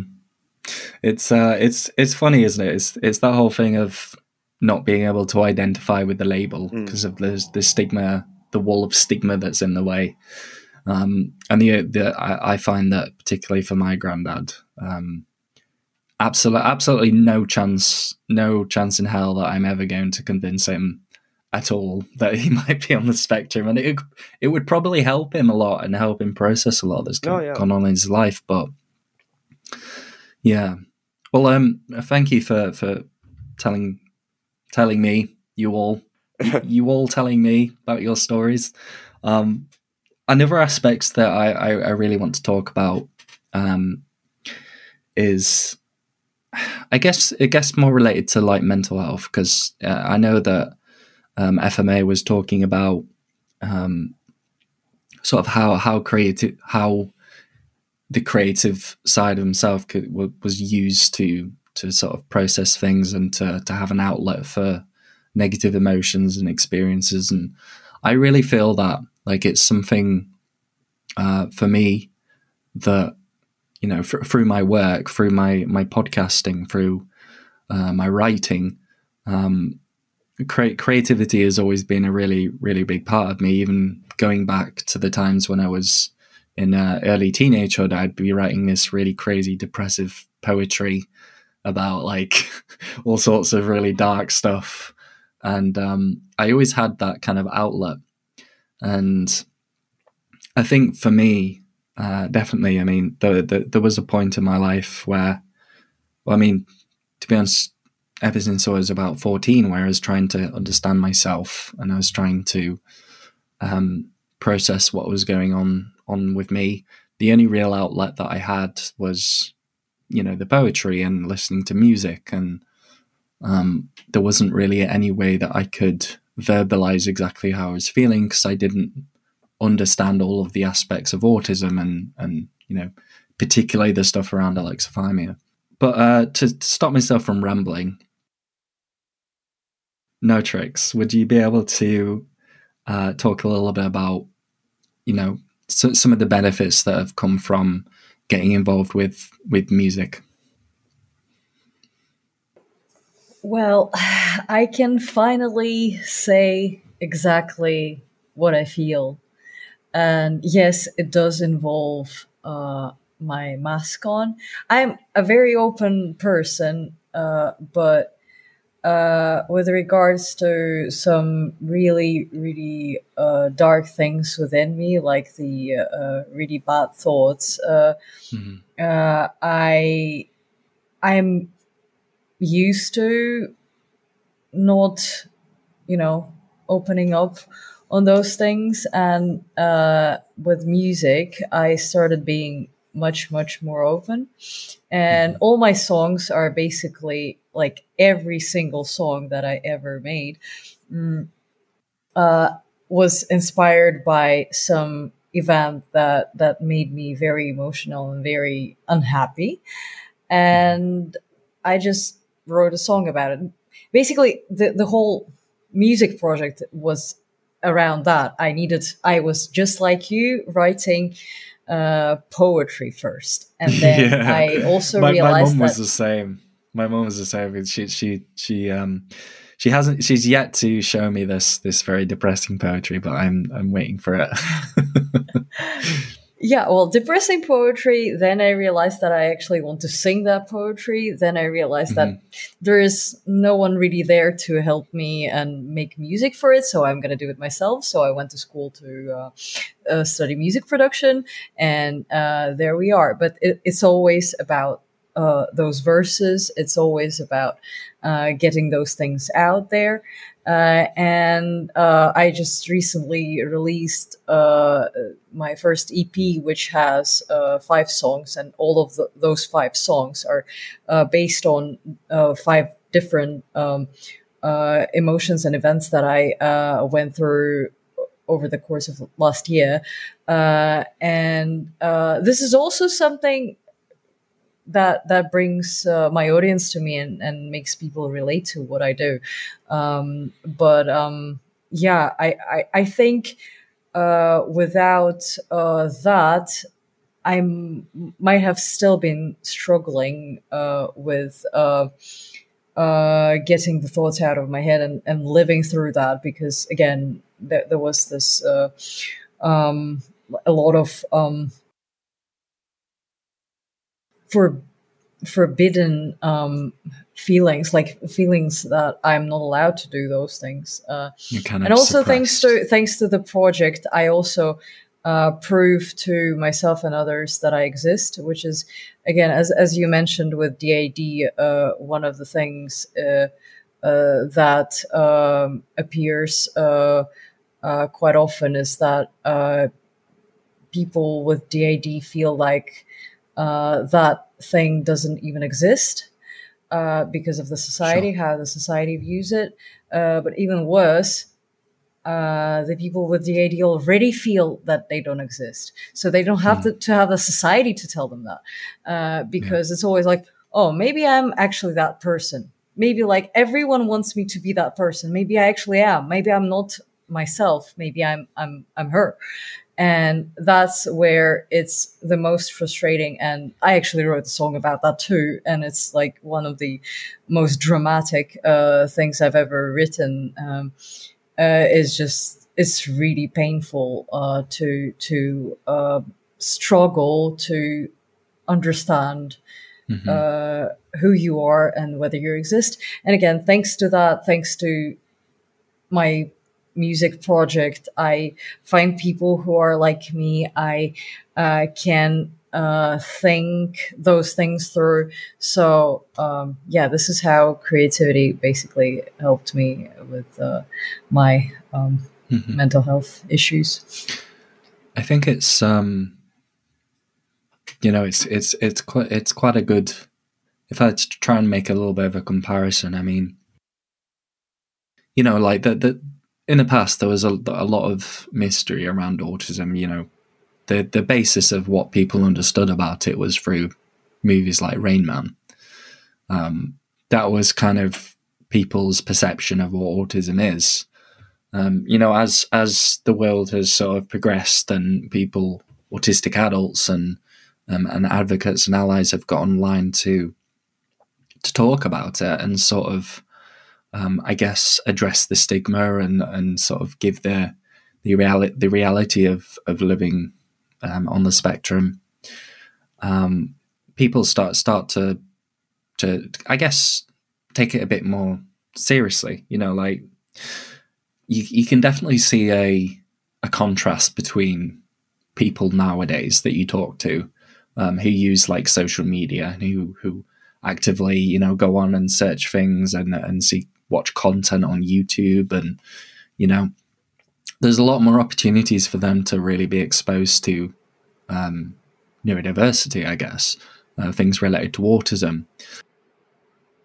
And even though it is... well, it's debatable, but even though we are a portion, uh, a minority of the population, um, because of social media, we can all congregate in this massive online circle, which is very big. You know, if you take the world's population, um, to be to be conservative based on the stats, two percent is probably more than that. Um, two percent of, what is it, like seven, eight billion? There's still quite a lot of people.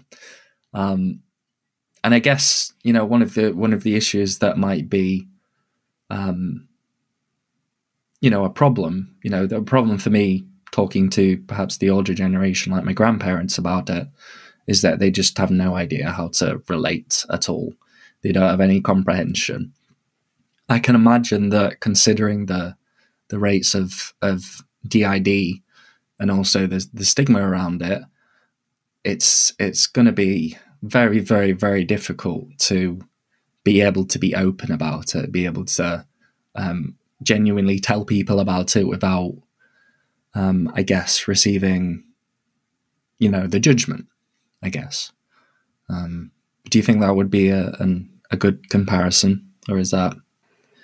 Well, first thing I did uh, when starting this project uh, was just to actually cut off myself from everyone in my life who uh, was from her life, from the past life, mm-hmm. yeah. because I know that those people would not understand at all because of how different we are.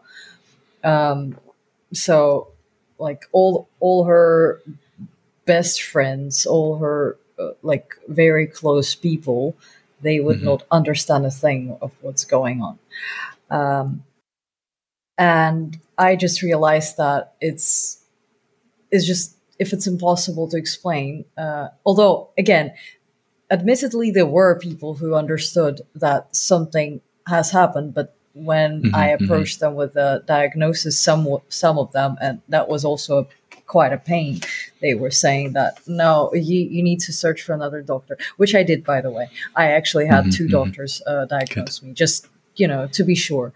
Um And, uh, uh, yeah, so I, I just realized that I need to be around people who actually are willing to understand uh, mm-hmm. uh, neurodiversity, at least for the time being, before it um, becomes uh, not mainstream, but like something that, that mm-hmm. the the world understands. Because right yep, now well, it's it, like it is it's, growing. It's, yeah, it, it's growing exactly, uh, and so uh, yeah, I, I don't I, I'm not thinking about it yet. I know f- that for now, with uh, my audience as is, I can already see that there are so many people who appreciate what I do, and they appreciate mm-hmm, what I'm mm-hmm. sharing with the world, and they uh, they actually understand it. I, I don't know whether it's uh, the like the, the way I'm explaining it that is more um, not not not relatable, but like people tend to understand what I'm trying to explain, um, or is it the people, because my audience is like pretty niche because of the genre I'm in. Uh, but somehow those those things came together, and I don't think like over the over the year that uh, since I started, um, I would have only one or two people who wouldn't believe me, mm. uh, yeah. and even then I provided arguments. There's I have a, quite a few things that can make anyone uh, just stop and listen, because I can even like if I if I um, give a picture, there were people. Uh, well, I don't share my face too much, but like if I if I do it in a safe way, like there you go. Look, is that the same person? And yes, my yeah. other self actually doesn't look like me.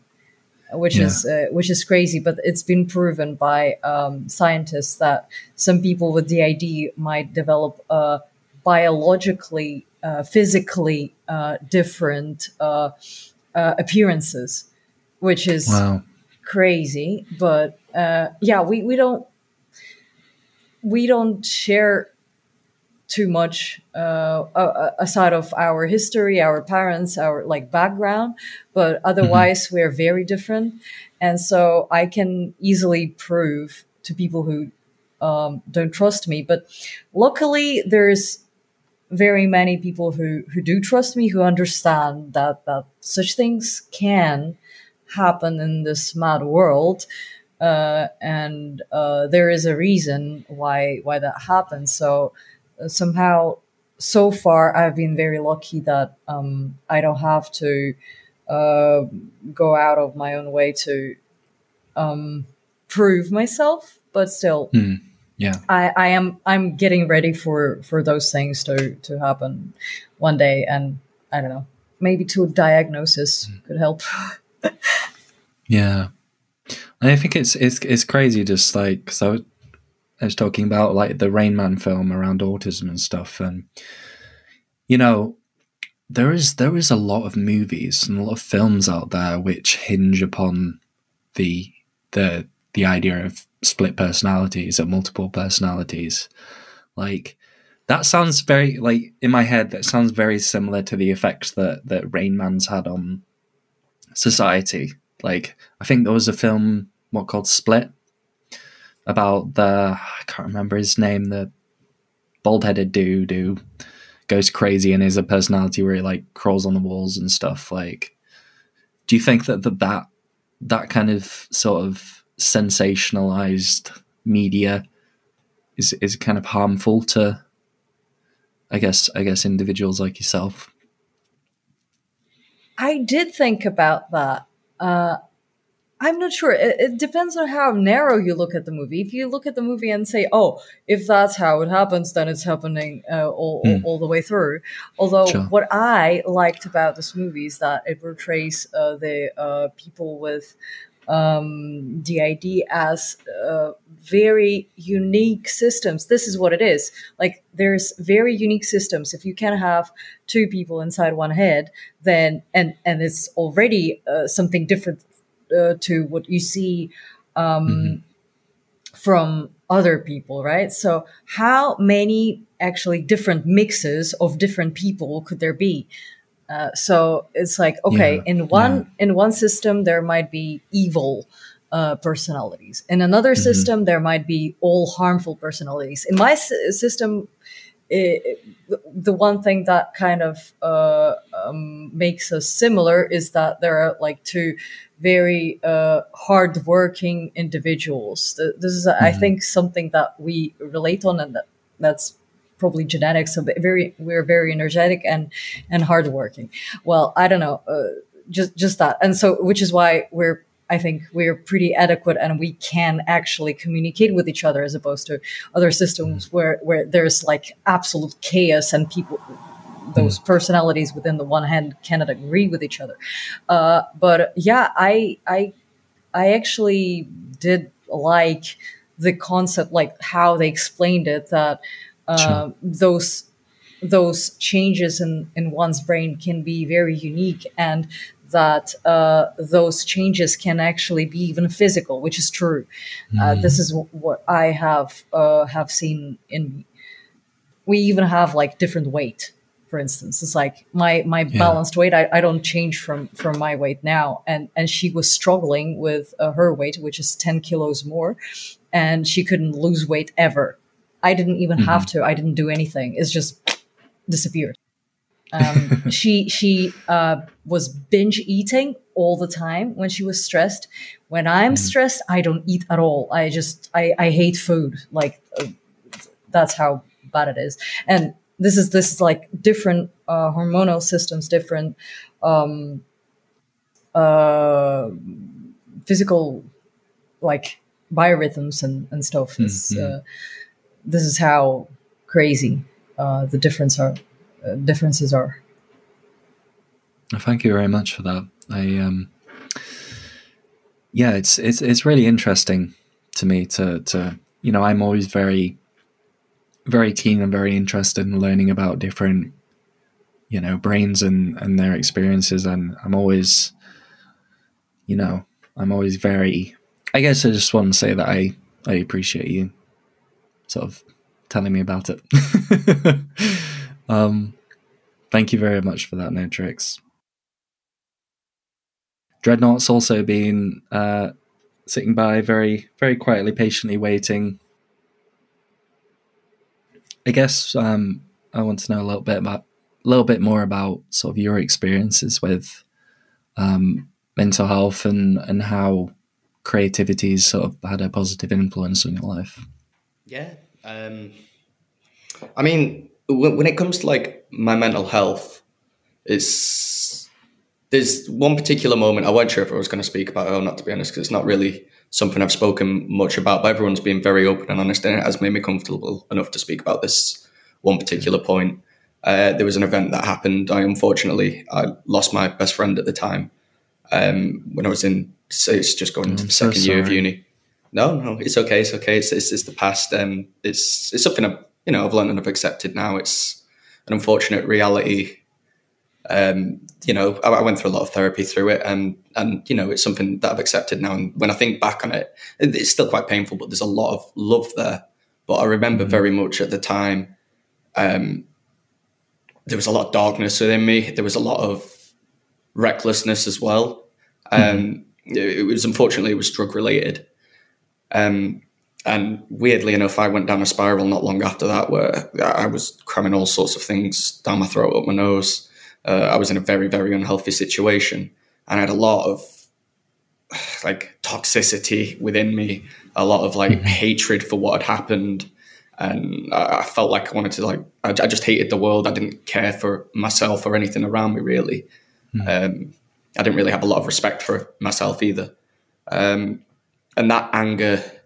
kind of weirdly enough was the formation of when I really started to like dig into these darker roots of Dreadnought, these like really tough topics. Um, but before that I was trying all sorts of different things.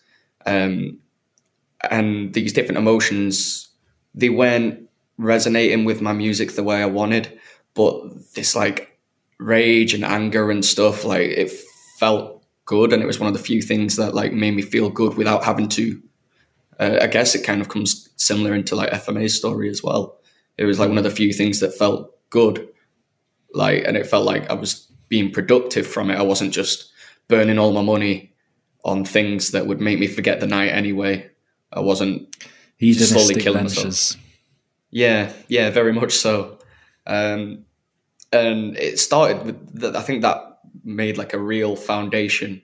And don't get me wrong, like I'm, I'm not saying all my music is going to be pure like venom and anger and like pouring it out.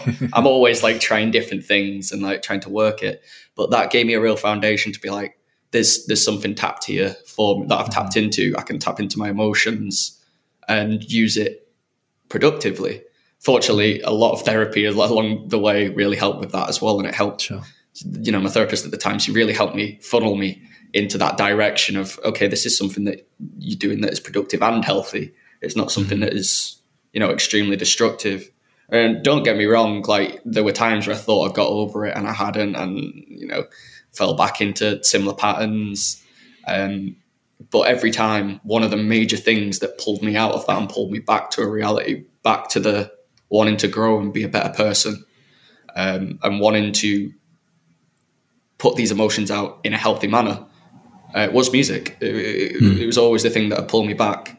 You know, it was, I, there would be days where I'd come in, I'd be like, I'd be miserable, I'd be so depressed, but I'd pull myself up to do the laptop, put open my laptop, and yeah, I wasn't even necessarily planning on recording anything. I'd just play about on the piano, and I'd literally sit like bloody Phantom of the Opera, you know, moody in my room, headphones on, just playing like different organ settings and like these massive reverbed pianos, and just expression, expressing. I, I could, I couldn't really play that well at the time either. I could only really play in minor keys, so it was very dark and moody. But from that, it, you know, it was it was it was dirty roots that started growing into something much more, you know, beautiful and poetic, I guess, if you will. Um, not to, not to like flaunt it, like, you know, I, I, I, I don't, don't want to draw the, you know, the stigma there of like, you know, where like people think these really genuinely serious like mental health problems can be romanticized for the sake of, you know, yeah, artisticness, yeah. You know, it's kind of like the gothic angle on. Yeah, yeah, yeah. It's it's yeah. it's weird you say that, because I I definitely did for a long time. Like, yeah, yeah, same, it's, same. It's almost like, because I I it tends to be with my mental health is I tend to sit anywhere between mild and moderate in terms of anxiety and depression, mm-hmm, like. Mm-hmm. Most of the time, mm-hmm. but there, there does tend to be either, either anywhere between one and three periods um, throughout the year where my serotonin just absolutely drops and goes. And mm-hmm, mm-hmm, I think I do understand that. Yeah, and if I think, you know, just get going through those cycles constantly since the age of about fourteen, it's been like nearly a decade now, which is crazy to say. It was like eleven yeah. years. Yeah. Um, and I, I, I think my mentality has very much changed, because I always wanted to to cure myself. Yeah. I always wanted yeah. to get rid of it, and mm-hmm. um, mm-hmm. really the mentality was is to manage it and mm-hmm. to put things in place when I'm in the severe severe period, and to to feel okay and doing less and being less productive and. Yeah. You know, doing different things and, and being like, hey, it's actually productive to manage this in the best way possible so I can get back to, to me again. I don't have to do mm-hmm. everything mm-hmm. and full steam ahead like I was when my mental health was a bit better. Yeah. Um, and there was, there was also an aspect of, you know, really, um, you know, throughout, throughout my life, I've had really intense spells of like uh, existential um feelings. Like um mm-hmm, mm-hmm. there was a period at t- period of time at university for about anywhere from three to four weeks where I didn't go outside, and I just stayed in my room, and you know, yeah. with the blinds closed, and uh-huh, uh-huh. I was having like multiple panic attacks a day, and I was yeah. watching videos on the nature of time and physics, and I literally mm-hmm. felt like I was in a different dimension. I was like, I've so been I, in a very, very similar feeling in, in the past. Yeah. You know, I, I've I've I've hit them sinks as well. Um, like, it's pretty much exactly like you said. You know, you lock yourself away. You know, mm-hmm. you close yourself off from the world, and you just kind of feed into them emotions and them feelings. Mm-hmm. And you, like you said, with the, I remember my first panic attack, and I was literally just going to the shop to buy a sandwich, and I just had that feeling, and it terrified me, and I didn't go out for like, I think it must have been like ten days or something. It's after really that as well. Hard to. Describe exactly what that kind of, I mean, the the only way that I could really translate it into terms that people could understand is is like, you know, if you're watching a T V show your entire life, mm. you watch like these same three seasons over and over again, and then suddenly in one of the episodes the character looks at the screen and talks to you. That's the kind of feeling that you get when you have that yeah. existential fear, yeah, and it, and yeah, it yeah. really That's a really, it really good metaphor, plunged actually. Me into like the the depths of, of nihilism. And I, mm-hmm, I literally mm-hmm. dissolved any concept of what anything was into mm-hmm. nothing. I was like, I can't even think. I can't even speak. I can't do things. And it's, it's it an was... incredibly dark position to be in. And it, it takes a lot, a lot to mm-hmm. pull yourself out of it. And, you know, it's, it's, it's ultimately, it comes down to you, you know, it comes, it's something that I discovered, and I, I kept waiting, like thinking in the back of my mind that maybe someone would be able to pull me out of this. Like, because it's yeah. like, it's always got to be you that does it ultimately. But, but then again, know, when you're in that, it's, it's like a romantic, it's like a romanticizing. It's like, I don't mm-hmm. want to be pulled out of this state of enlightenment. Like yeah, it yeah. causes me intense pain and discomfort and emotional distress, but but you feel like you know I, everything, like you, you I feel know like the reality. I see things, like yeah, I can yeah, see yeah. what's going on, and I yeah. understand all the confusion, and it's like yeah. um, very very strange state to be in. But mm-hmm. being in those states, um, you know, there was there's a time, you know, I went to uh, Thailand to do like a research placement. I was studying mosquitoes and stuff, and oh wow. Uh, that was that's that really was cool. Big... That's really cool. yeah, yeah. It was a lot of. I had to dissect mosquitoes using like two needles. It was. Ooh. I had to take out their ovaries and grind that them up and that, look yeah, under the a, microscope. And that's heavy. yeah, it was. Uh, it's not my cup of tea. No, no, that, no. But, that's um, fair enough. That's completely fair enough. Yeah, and the studying aspect and learning about like nature and biology is cool, but. Then you, them kind of gritty things, I completely get that. It's not for me either. I think that the, there was during that time going, going during that time in Thailand, because it was such a, a change in environment, change in atmosphere. Mm-hmm. It really, I kind of, I kind of had just a, a moment of realization where I was like, no, I'm, I'm constantly chasing this feeling of being happy mm-hmm. that. And, and not depressed or not anxious, at least, mm-hmm. um, that it really was was more of a self-destructive thing. And I was like, hey, actually, maybe if I focus on something external, if I have some kind of intrinsic right. meaning that I'm striving to, rather than yeah. a feeling that's, you know, you can't, yeah, you, you, no, you no, can never make someone feel what you're feeling, you know, mm-hmm. so it's it's hard to ever find peace in that. So yeah, you know, for me it was was was helping people, and yeah you yeah. know, through wanting to inform people about my experiences and trying to help them um of course get through similar situations to myself, mm-hmm. um it actually made me feel better in the long yeah run. Of course, it's yeah. like it's like why share groups are so important. It's just even that simple simplicity of finding out somebody relates to your situation and being able to express that.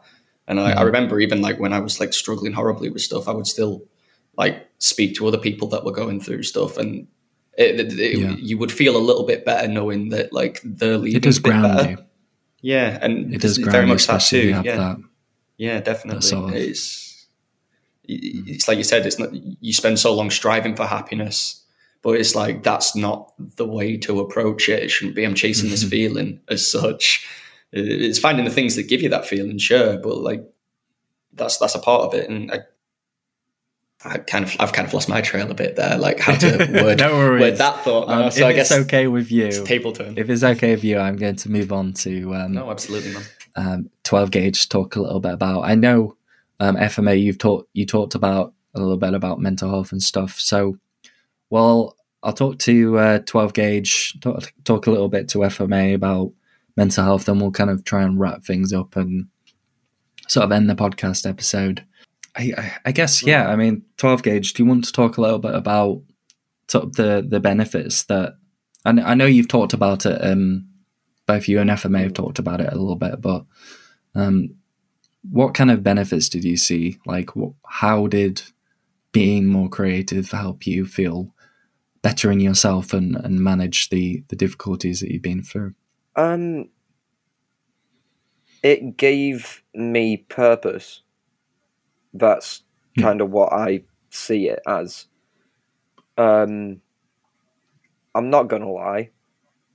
A lot of the time, creativity infuriates me because I'm, I'm doing a master's course and I work with F M A, who is... Yeah, yeah, he's um he's a perfectionist. an obsessive perfectionist, and when it comes to his creativity, he doesn't relent on it whatsoever. You you you give a hundred percent, and he can tell when you're giving ninety-eight percent. So mm-hmm, mm-hmm. I do find it infuriating, but I feel like that's what happens when you love something. Like yeah. like I, I said it to um F M A. We were walking to band practice once, and I just said to him, like, I feel like the difference is, is when I was a teenager and I was sat there and I was listening to all that rap and I was writing all those lyrics, that was me first meeting a girl and like, oh, those were the mm-hmm. first few dates. And now I've been married for two years to creativity, and it's a job mm-hmm. to love creativity. But yeah. it is the thing that gives me purpose. At the end of the day, there are so many points in my life where I could have just went off the path and just, you mm-hmm, know, mm-hmm. become like a hermit. Like I struggled with um, a lot of the things that like Dreadnought was saying of like wanting to isolate myself and never leave the house, never interact with anyone ever again. And, you know, thinking the world is just a horrible, horrible place. And creativity has always been there. It has always mm-hmm. been a thing that I can rely on, no matter how many friends, like, we fall out or if I break up with someone or whatever, I always have a pen and a paper, and I always have me that I can work on, and I can do it mm-hmm. through creativity. And I think it's it's massively beneficial. I think it's highly underrated in society in general because, you know, in a capitalist society, make money. That's all you have to do. Just make as much money as possible, not, you know, do something for the fact that you love it. And I think everyone should be able to have that thing that they just love doing. Like the thing mm-hmm. that always annoys me, like always annoys me, is when people come up to me after we've done a set or after they've heard a song and they turn around to me and they're like, oh, I could never do that. I could never do that. Oh, you, you, you're so talented. And I was there like, you, this is like nine to ten years of sitting with a pen and paper and yeah. scrapping it and then rewriting it and getting better and learning new words to rhyme and learning what I actually want to sound like and all of that stuff. The difference is, is that there's like, there's that beginning stage where you're you're just passionate about it. And a lot of the time, mm-hmm. because of how society is set up, if it's not making money, why are you doing it? Mm-hmm. And then it gets to the point where it's not making money. So why do you keep doing it? You don't. You just stop. And I think that there are so many people out there. I think there are so many amazing rappers, amazing lyricists, amazing rock bands out there, amazing artists in general, who have never become amazing artists because people have said to them, why are you doing this? It isn't making money.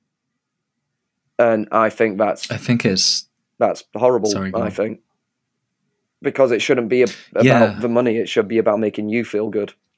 If the money happens, that's just a positive. And I think, I think as well, because, um, you know, we're living in a time where social media and, The, the internet is such a massive part of everyone's life, mm. um, for, for a lot of people's lives. And, um, you know, with that comes a lot of opportunity. Yeah. So, you know, all you need is is a setup at home and a, and a connection, and you can go anywhere you want in the world. You can talk to anyone that you want to talk to. Mm.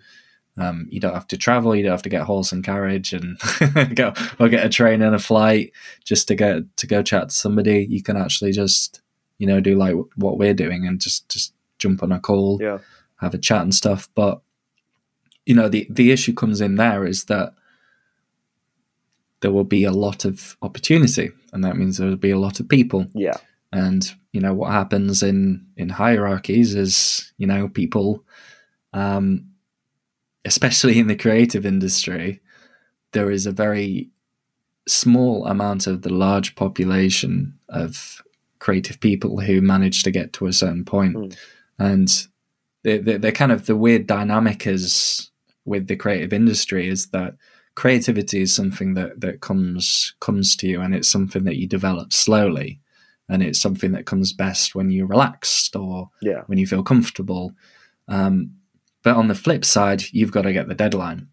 You've got to do this. You've got to do this for a certain amount of time. You've got yeah. like, you know, perhaps in the in the past, you'd have a painter who'd come home from working his job in the mine shaft or something, and um, whips out his his paintbrush and he just he does as much as he wants to, mm.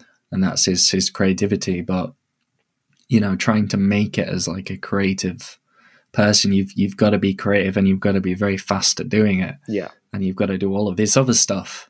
Um, and so there's like there's more opportunity to do it, mm. but then there's there's so much more competition where it, it just whittles down yeah. to this highly creative, very very fast producing yeah. individuals that are just it's it's it can make it really really difficult for um, a lot of creative people in in any in any industries, whether it be podcasts or writing or yeah uh, or music.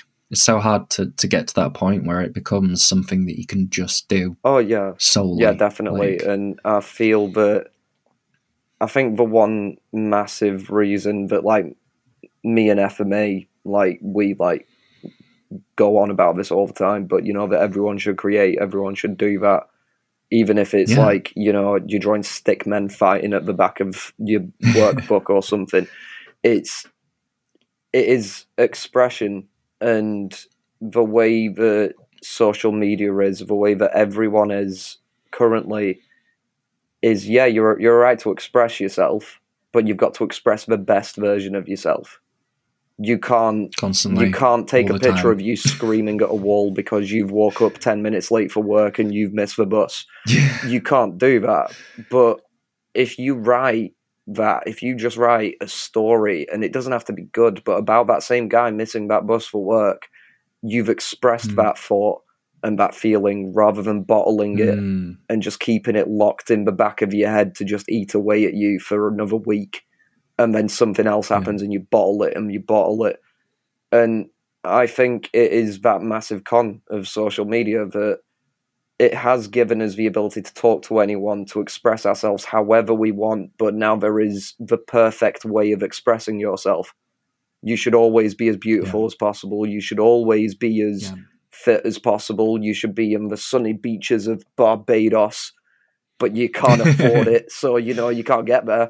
But you know there, there is the way of showing yourself to the world, and creativity to me is the way of expressing who you truly are and not being afraid yeah. to do that in whatever form it is. And that's what it does for me, I think. Brilliant. Thank you very much, twelve gauge. Yeah, round of applause. Yay. Yeah, everyone's clapping, but we don't we don't have our audios on, so imagine it in your heads. Um I've got standing ovation in your heads, you everyone imagine it. yeah, yeah. um so F M A, um it's uh, down to you for the last uh, question as well. Um I know you talked uh, talked a lot about sort of your experiences with mental health. I mean, if you can kind of like, what, what does what does creativity do for you, like like nowadays? Because you, you talked about sort of your past and how that's been sort of a really great outlet. But nowadays, what what does, you know, diving back into that creative world of your son, like what does that do for you? I don't know, because that's like asking me what breathing does. It's like so natural. It's just, that's what I do. That is my purpose. Mm-hmm. It's like, it, there is no choice in it. Um, even when I'm on a break, so let's say I create like this crazy big thing and I'm like absolutely burnt out and exhausted. How I go and relax is by creating something else in another format. uh, and it's like, it's how, it's just, my brain just constant my brain does not stop, and that's it gets very exhausting sometimes, and so mm. putting my brain to use is like, it's relaxing, is that, if that makes sense. Yeah. Um so like I yeah it's it's a bit hard find, to answer I, your question. I, f- I find with myself, um I mean we, we have different, there's this concept called the default mode network, which is basically Um, I mean, it's, it's characterized using like E C Gs and like understanding like brain waves, like different brain states like what, like beta and alpha and stuff like that. And it's basically used to characterize the brain when you've got nothing to do. Yep. Um, it's the the chatter. It's the mm-hmm. the thoughts coming coming in and coming out, and some thoughts coming in and sticking there, and you're paying attention to it, and then it becomes more stuff and it branches off. That's kind of what like the default me- network is not is like. And I find that that experience, and it's been shown in in the literature as well, that that can be very, very stressful. Yeah. And it, it does burn your energy stores. And I find that having something particular to focus on, you know, like if I was to go through my day, it would be I wake up, I watch a video, I, I go to work, I focus on work, I finish work, I watch a video, I go to the gym, I come back, I do some work on my social media, I go to sleep. And there's like, there's no space that I give myself in there to like, um, I guess just to do nothing.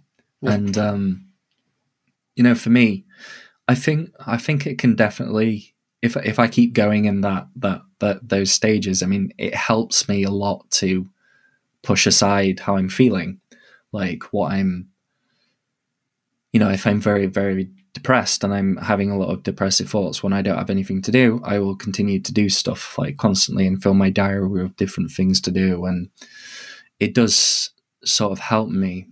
Um, and I, but, but after a while, like maybe, you know, if I was to do that for two or three weeks, there will come to, come to a point where my brain just starts like slowly winding down and, and shutting down. And, and I find that those, those periods of time, you know, I have burnouts. I, I, I struggle to to do anything. Like it's like my brain just decides that it wants to run a full like computer reset on on me. And I think, you know, one of the things that's been really helpful um, for me is, you know, when I'm at the gym, I try to think about nothing. I don't I don't go on my phone. I don't watch social media. I just put on my music and I just kind of be in the moment and, and do that and not not try to do stuff, but I'm still doing something, but I'm not thinking, I'm not using the energy. Um, and also things like meditation. You know, meditation, it, it basically teaches you how to do nothing, yeah. like uh, think about nothing, like avoid that default mode network, but also be able to do that, that ignore that default mode. My God, mm-hmm.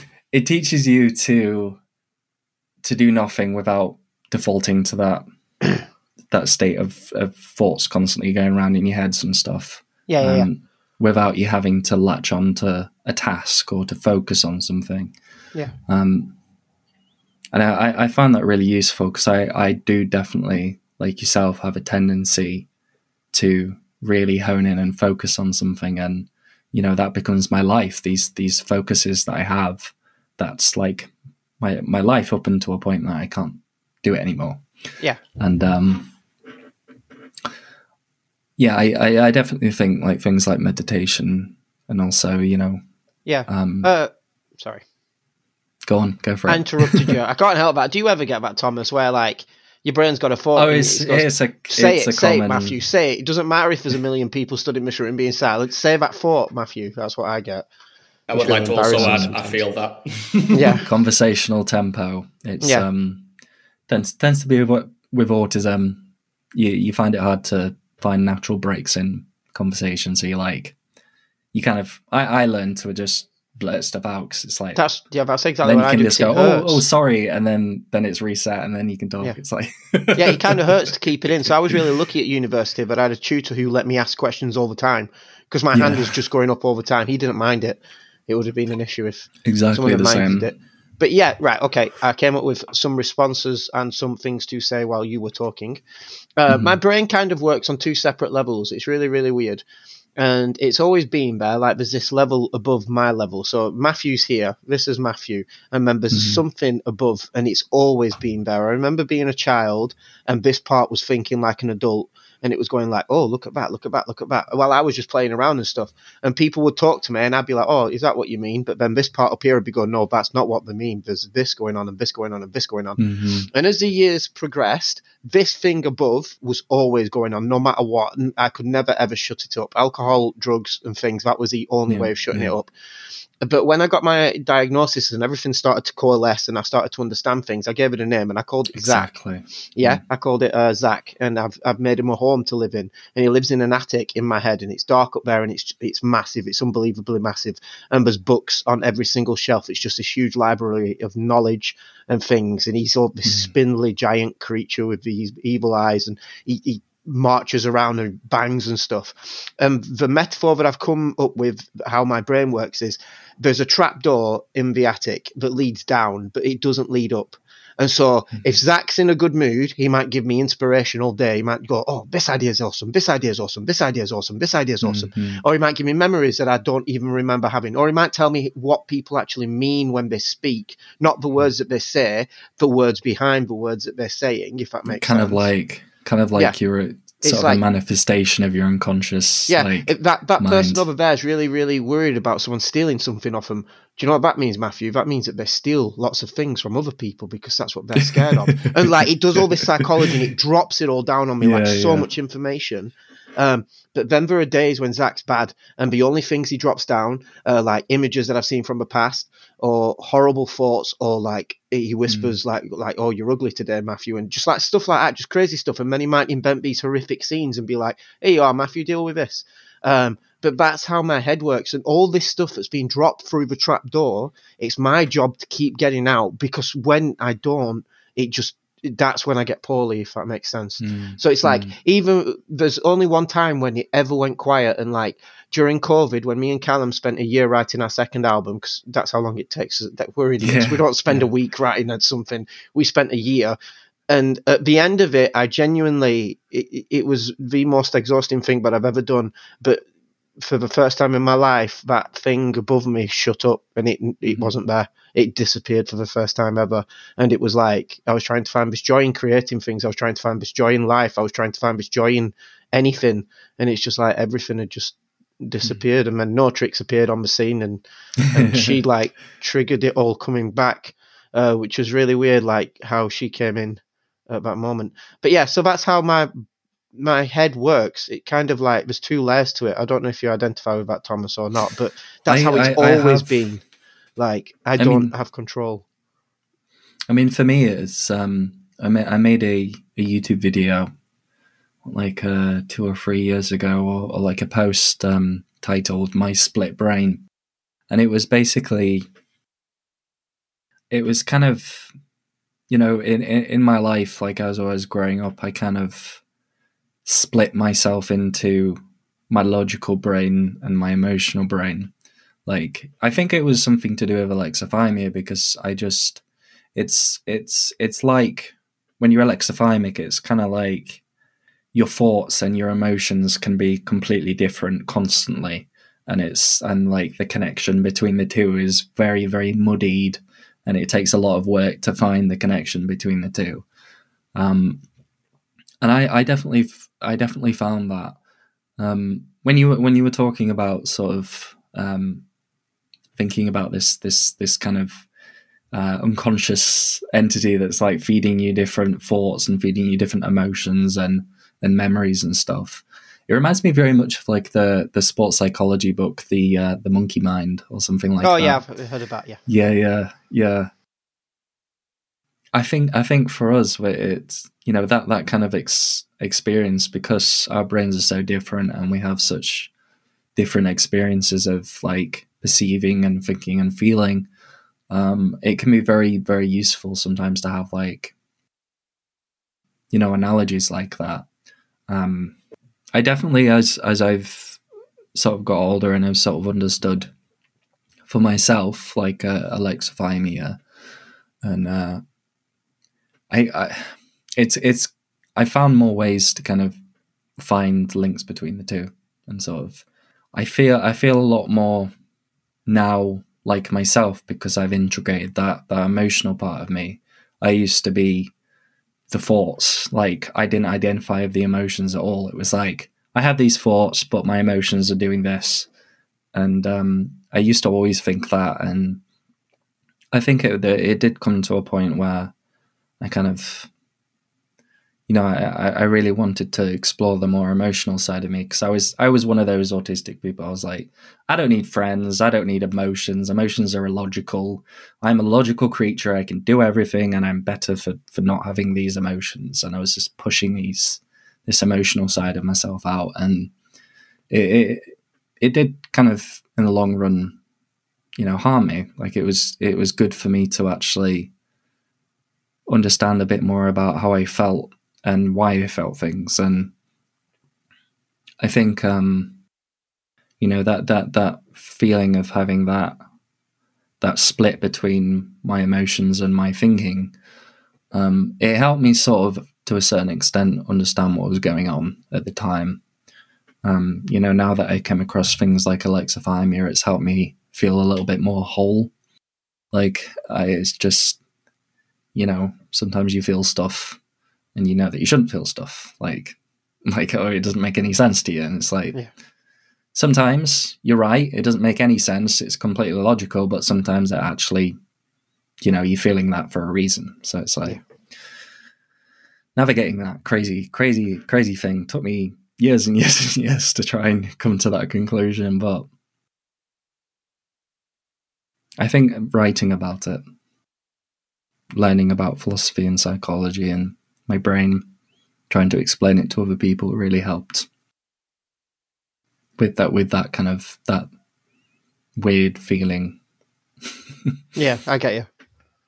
I understand. But yeah, it comes down to just creating things and getting it out and just exploring yeah. and learning. Yeah, for me, that for was every writing. Single one of us. Yeah. Definitely. That's cool.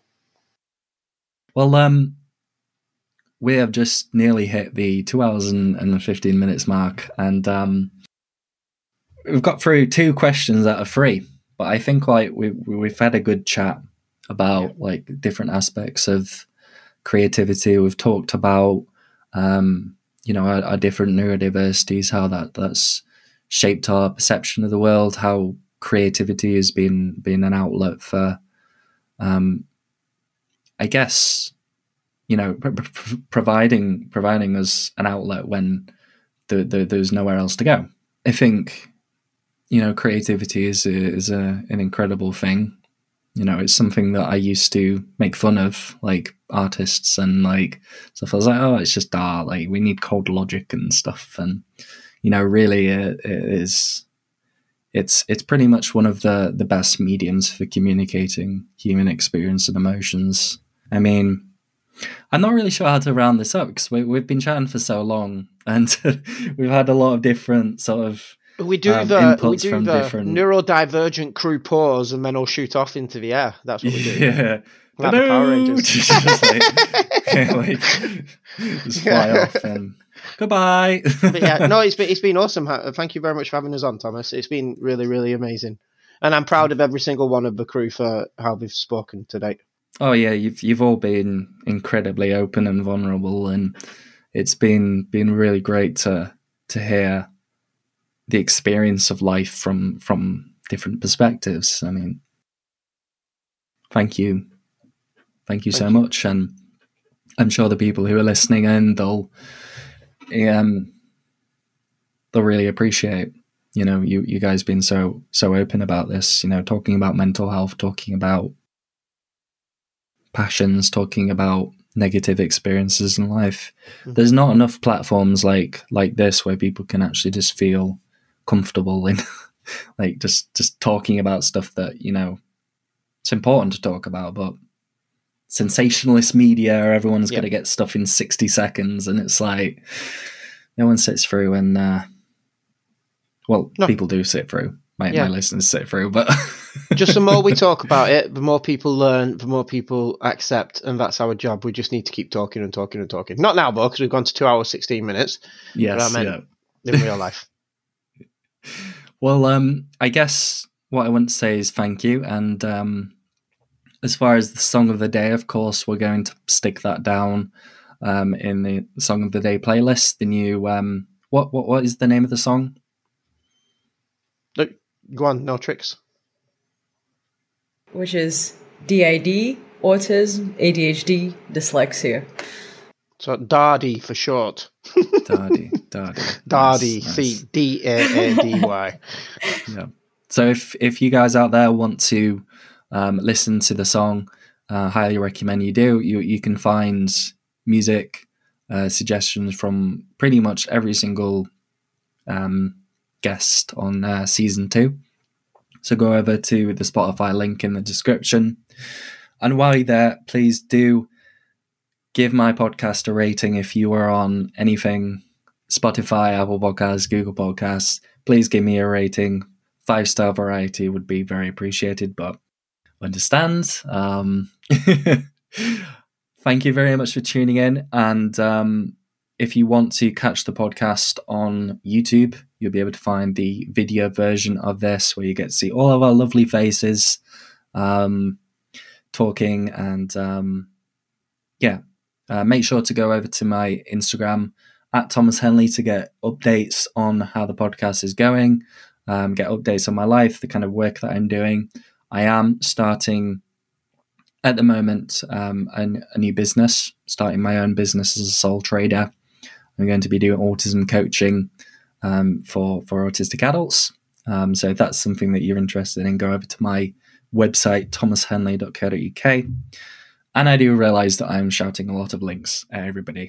And um, um, yeah, I will definitely put down, if you guys can create like a, a group link tree, like of everybody's links on it, yep, that would be absolutely one. Amazing. Oh, okay, cool. Yes. Um, so that link tree, along with my own, be down in the description, very, very, very close to the top.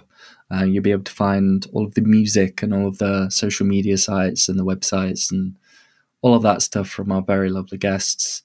And uh, yeah, I really hope you have enjoyed this uh, episode of the Thoughty Auti podcast. Please let me know down in the comments what you think of having more than one guest on. Did you like it? Do you feel like it's a lot to, to process and to um, digest? Maybe something along those lines. Uh, yeah, guys, have you uh, have you enjoyed your experience of the uh, Thoughty Auti podcast? Yes, it's been amazing. Thank you so much, Thomas. Yeah, it's been awesome. It's been really cool. Thank yeah, you. I loved Thank it, you so Genuinely. much. Thank you so much. Thank you for I'm having sure us and for, well for such a safe atmosphere yeah. to share our thoughts and. Mm-hmm. Yeah, you made us all feel very you. comfortable. Clearly, yeah, yeah, yeah. Thank you, thank one hundred percent. you.